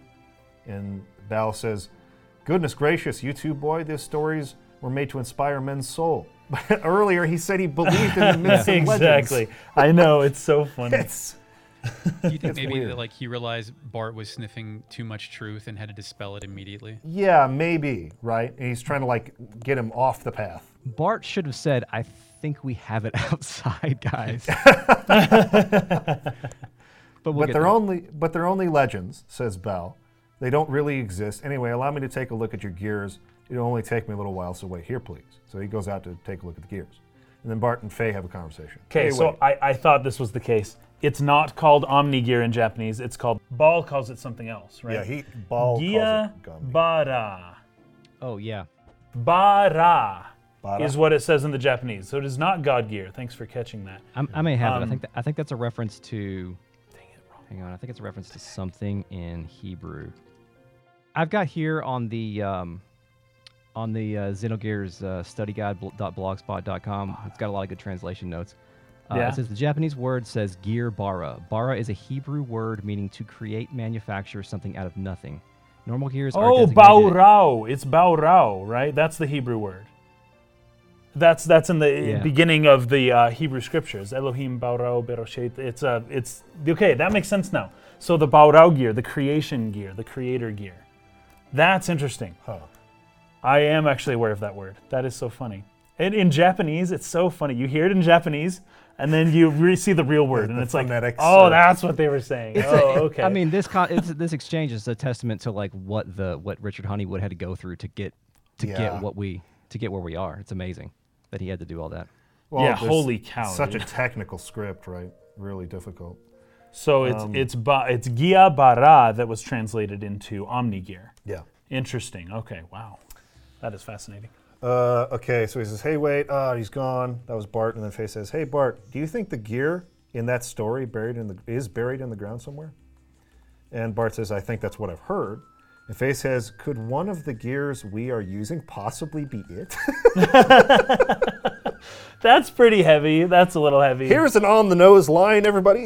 it is, but at the same time, we, I, I had suspected that we were in the great gear Yeah. and that we were destined to do great things with this gear and that no other gear was quite this strong. yeah. I was, I could tell that from earlier on than this point. Yeah, there's so something I don't special about it. I mean, this is gear. why Kislev and Aveh Aveh are fighting so hard over it, Right. right? Like, clearly it's a special gear. Yeah. So, uh, it is funny that Bart came to this on his own, though. like, has he noticed something about us using the Well, gear that made him think that?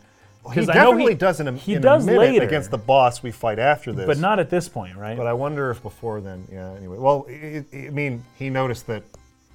I mean, he saw it from like his little uh, sand submarine. He was like looking at it, right? Oh, And yes, he was before like, he Ooh, that that's like a new model or whatever. Like we want The that one. Like that one's X29 or something. So, okay, yeah.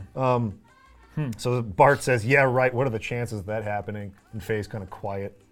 And then Bart says, "The gears are exca- uh, the gears that are excavated lately are usually only a few hundred years old, nowhere nearly as old as the gear in that legend." And then Fei says, "Then why were they in the ground?" And Bart says, "I don't know. There are no records except except what?" says Fei. And then Bart says, "There must be some truth in the tales. They were buried after a great war. The bullet wounds covering most of the gears would appear to confirm that." Fei says, "You mean there are no records from the last several hundred years? How about before that?" And Bart says, "None from either period. The ethos controls all the records from that time period. Maybe they had some very ancient records too. All we know about our history is from little pieces that were that we find ourselves." Anyway, Fei, what do you make of the old man? So they have no record, at least lambs, surface dwellers, have like no record of their history. they have no idea where they come from. And it's aside important from to- what. Go ahead. Yeah, sorry. It, it's important to the ethos that they don't know what their nature is. Right. So, um, so they these people are pretty much blind, except from what they can kind of just, you know, piece together from what they're excavating, right? So there are records that are older, but they belong. To the ethos. Um, But the control. ethos controls that stuff. Yeah. Right. Um, Fei says, "What do you mean?" Bart says, uh, "Why would such an old man live alone in this abandoned cave?" Fei says, "I don't know. Probably digging for ancient gears or something." Bart says, "Right. You think so too?" And Fei says, "Hey, I just said that as a joke. Don't take all that stuff seriously. They're only legends, you know." And of course, myth and legends are always true in RPGs. No, every Uh, time. Bart says, No, that old man is up to something. And then suddenly, Bal cries out, This can't be. Fei, you know, they go running over there. What's wrong, old man? And he says, Is this your gear? And Fei says, Well, sort of. Bal says, Where did you get it? and Fei says, I'm borrowing it. And uh, Bal says, This is the host of the spirit of the slayer of God. so The we just had red when he says that too. Yeah. And this, we just had a conversation with Grahf about how his whole purpose is to kill Mother God, right? And that he wants Fei's power To pilot this thing. to do yeah. it. And now Bal is saying that this gear is the host of the Slayer of God. Anyway, I just did not remember this stuff being so heavy-handed early on. I don't know how you guys feel about that. I feel like it's a li- it's like it lacks subtlety in a way that I just didn't remember. I think I this mean, game's that- so yeah. ornate and complex, and there's so many terms to remember that you don't remember what you didn't remember, maybe. Yeah. like, those memories were extinguished 10, 15, 20 years ago. Like, you, Yeah. you may have been smarter than you thought you were. Maybe. It, this And game does a pretty good job of, of spacing out the these th- these weird bits of foreshadowing with like really awesome moments. I mean, we went from the motorcycle to the the, the moon shot, and we're about to see another couple cool shots of robots, and all this stuff is sprinkled in between. So what I remember from when I played this originally as a teenager was like mostly the cool stuff, but all Yeah. of these little bits of foreshadowing are just they're there and they don't stop for a Yeah, long it- time. it's it's a very long game. yeah. And so, like, there is so much that just happens and happens and happens that, like I said, I mean, I just totally even like forgot that one cutscene even existed at all. And so, like, there's clearly a lot of room for as you try to cram new revelations into your brain and put it together that like you just can't maintain a handle on everything, right? And so maybe maybe uh, understanding that Takahashi you know, felt that it was important to really clue you in on some stuff, to try to like make sure you understand that it's important, right? And like you need to know this for later. Um, but I, again, I wanted to kind of ask you about what you make of all of this, having No. not played the game before. I I don't mind the early exposition stuff. The and I don't know uh, all this game has to offer, so I don't know if if it's heavy-handed or not. It seems to me that we are we have learned something very important about our destiny, and uh, one of the I think maybe where this game may um, do well, I suppose, is that you might not be expecting this is like mid 90s maybe late 90s you're not necessarily expecting to kill god necessarily when you first start playing the game Yeah. and so even when people come up to you and say we're going to kill god like Grahf does Grahf talk about killing god yeah, I mean, it's his whole purpose. he's a bad guy though yeah, so it's like, oh, this thing's going to kill God. You may still, upon your first playthrough of this game, you may still be of the opinion that we're not going to kill God. They're going to kill God, and we're going to stop them, and we might, we're going to save God. but then you also As have inserted into this playing. Citan and the Emperor talking about resurrecting God. Yes, and they're And the so good guys. Well, the like- Emperor doesn't look like a good It's guy It's hard to all. determine who's Yes, yes, but at the who's at the moment, Citan seems good-ish. Now this deal with the Emperor is weird, but he he seems good-ish to me. And so um, and so clearly, Grahf bad, Citan good. That's where we're at here. Grahf resurrect God, or no, Grahf kill God, Citan resurrect God. So the fact that, and I understand what happens because I, I am aware of this theme, but the fact that they're saying, "Ooh, someone's going to kill God," you you wouldn't know necessarily from this that that's what you were going to do. Hmm. You would be thinking, "Oh, some evil bad guy wants to kill God." Or we aren't going to let that happen. prophesied. We're going to save God, or God can't be killed, or something like that along those lines. Um, that would maybe be where this wouldn't seem so heavy-handed, because it's like, oh, the enemy's plan. Haha, he wants to destroy the world. Well, we're not going to let him, right? okay.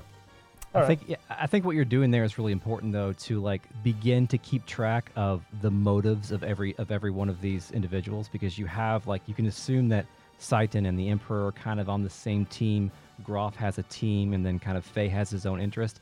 And uh, I mean, it's not a spoiler to say there are going to be more parties introduced to the, this various network of conspiracies, and keeping track of all those throughout the throughout the first playthrough is key to understanding the the, the story at large, at least the motives themselves. With your That uh, is- your mental yarn board, have like a character and then like a, a morality scale that says good and evil, and then you just keep moving the slider based on where you think they are. Yeah, that works too. Yeah, Yeah. that is that is the one thing that I think is possibly my favorite aspect of this game is the sheer number of villains, the conflicting motivations between them, um, and and just trying the amount of screen time that they get, because this is one thing that um, I hadn't really ever seen in any of like Xenogears contemporaries. Right? They kind of make it very very clear. This guy is bad. He's he's the villain. You you you want to kill this guy. Like this guy's a bad person. Right? It's very clear like the distinction between who's bad and who's good. Um, but in Xenogears, like they do this absolutely phenomenal job with their villains, and with like clearly defining why they want what they want, and making it making you understand where they're coming from. Um, and I think that that's really important for villains. Like, I, I really like villains that are complex characters themselves, and that we understand what their fears are. We understand that there are limits on them. You know, a lot of times it feels like the, the protagonists get all the limits uh, and all the conflict, Right, yeah. and the villains are kind of just stringing them along all the time, and they'd have. But I love it when villains themselves also have like, oh, if we don't do this, then you know, and, and, they have stakes So too. it's like they're going on their own hero's journey of Yeah. Mm-hmm. fulfilling their own destinies. That's like different from ours. I think I think it's That's really cool when you have not only your protagonists but also your villains that Hmm. have conflict and that they have fears and there are possibilities of them failing and they realize that and so they're you know trying to figure it out too and, and Xenogears does this at a level that is just some of the best I've ever seen in anything.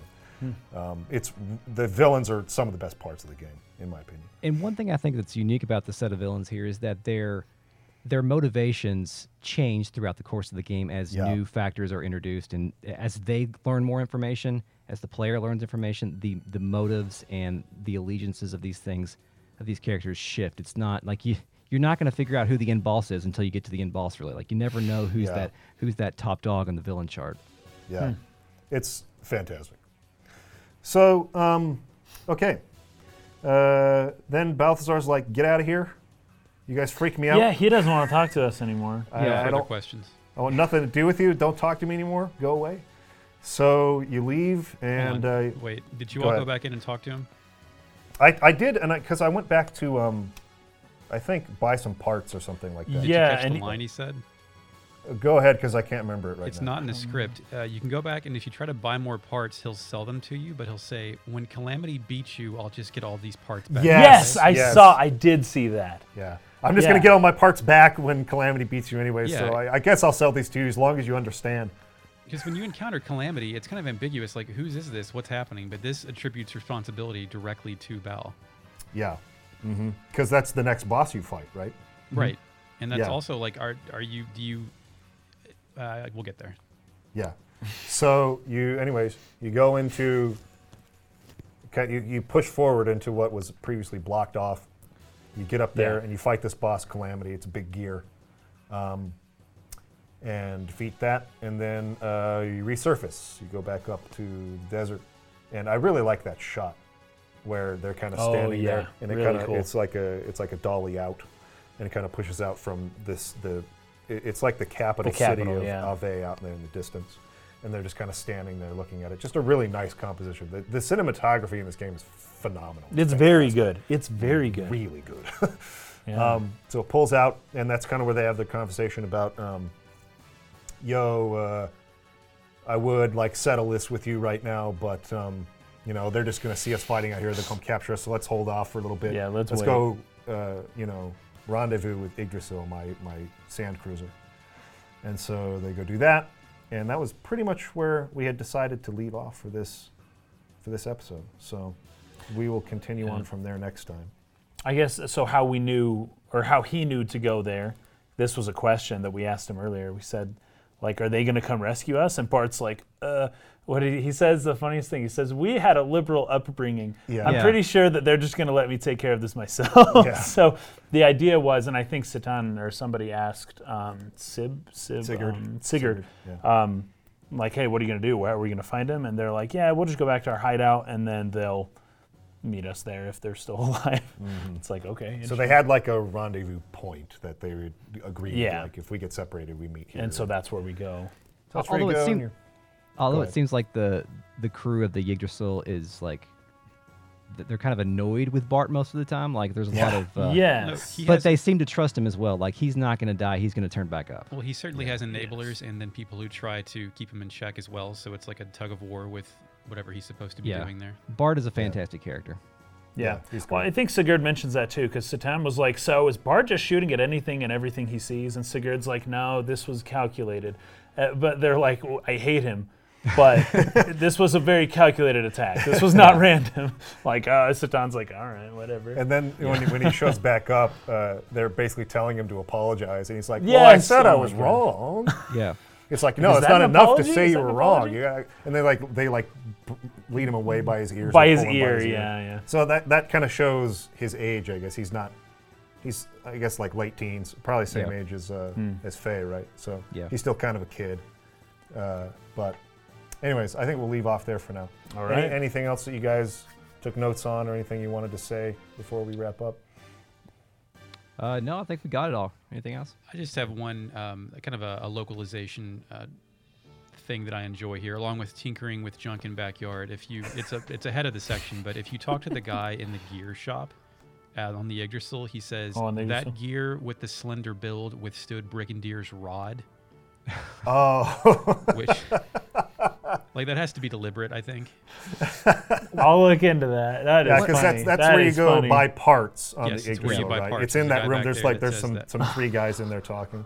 Yeah. And like Brigandier has a, a whip, not a rod, so I don't, you know. yeah. yeah. I thought that was funny too. Is like, it's like um, the gears that each character uses, their weapons correspond to what the person uses on foot. Yeah. Yeah. So like, Yeah. Fei is a hand-to-hand martial artist, so his gear fights hand-to-hand. Yeah. and That's right. Bart uses whips. Oh, we didn't bring that part up then. When when after we meet with the old man and come back, then we execute some crazy like martial art kung Oh, fu you're right. attack. Yep. So we execute this crazy attack because Bart, I think we knocked it over, right? It was an older gear that was responding. I don't know exactly what was Calamity, going that on boss, with- yeah. Yeah. He was oh, that was Calamity. and it, And it gets back up. We knock it down. Bart like turns around. He's like, "Okay, we're done with that." And then it gets up and it's about to like kill Bart from behind. And Bart's really slow at turning around, very slow. And um, so Fei's like, "Look out!" And we do this like, it's like thousand His thousand technique. fist punch or something. Yeah, He this kind of technique, blacks out too. it. He turns into dust. Yeah. Yeah, yeah, Fa- that's kind of crazy.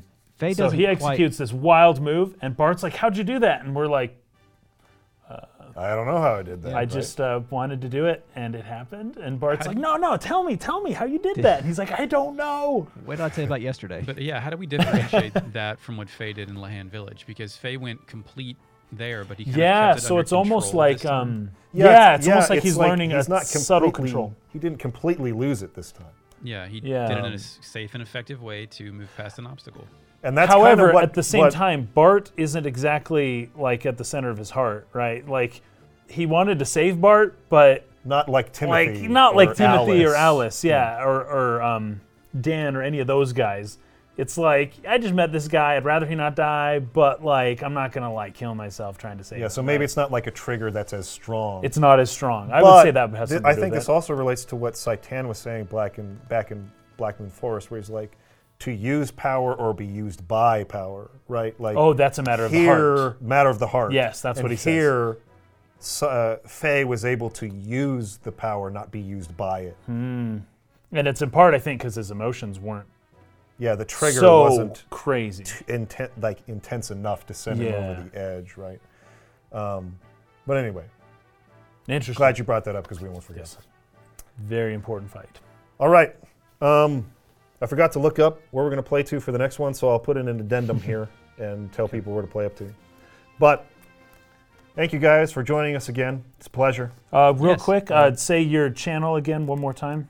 Yes, our podcast is called Retrograde Amnesia. Uh, we do have our audio on YouTube, but we're also you can find us on Apple Podcasts, Spotify, all those good places. Uh, and um, I knew that your first uh, or the, the the second episode came out today because I looked at my phone and people were subscribing to our YouTube channel. So thank you. For having us on. We don't get a lot of activity on YouTube. Most of our activity is on um, you know on podcast platforms. Because So you're most see- audio only, right? Exactly. Yes. Yeah. Yes. And um, and so yeah, check us out there. We've done a, uh, a full 55 episode uh, analysis of, of, of Xenogears. Um, We've done Chrono Cross, and we next week we are launching our Final Fantasy VIII series. So we'll look forward to that. I'm very awesome. excited for that one. Yeah. I'm really excited for that one. Disc two of Xenogears does nothing wrong. Yes. yes, Disc 2 did nothing wrong, so uh, uh, I, I can't wait to see what you guys have in store to uh, to discuss Disc, Disc 2. Be- begin the meme creation. Yes, We'll like see. literally, the your podcast will literally then become a book club and not just a video game analysis. That's True. I don't know. NieR we're we're, gonna playing be- NieR vast swaths of NieR are That's basically true. Yeah, just, does have those. just Yeah, I'm really visual, looking yeah, forward just to- novels. Yeah, I've got to finish NieR so I can so I can uh, listen to your all's podcast. I'm looking forward. Oh, to it. did you get NieR replicant? Did you yes, pick I it have. I- I've, I've played Automata, but I have not played uh, Replicant. I've only played about uh, I don't know, like ten hours of it or so. Play it, man. It's a great game. Yeah, great game. for sure. All right, fellas. Thanks for joining us, and thanks everyone for watching. We'll see you again next week. Peace out.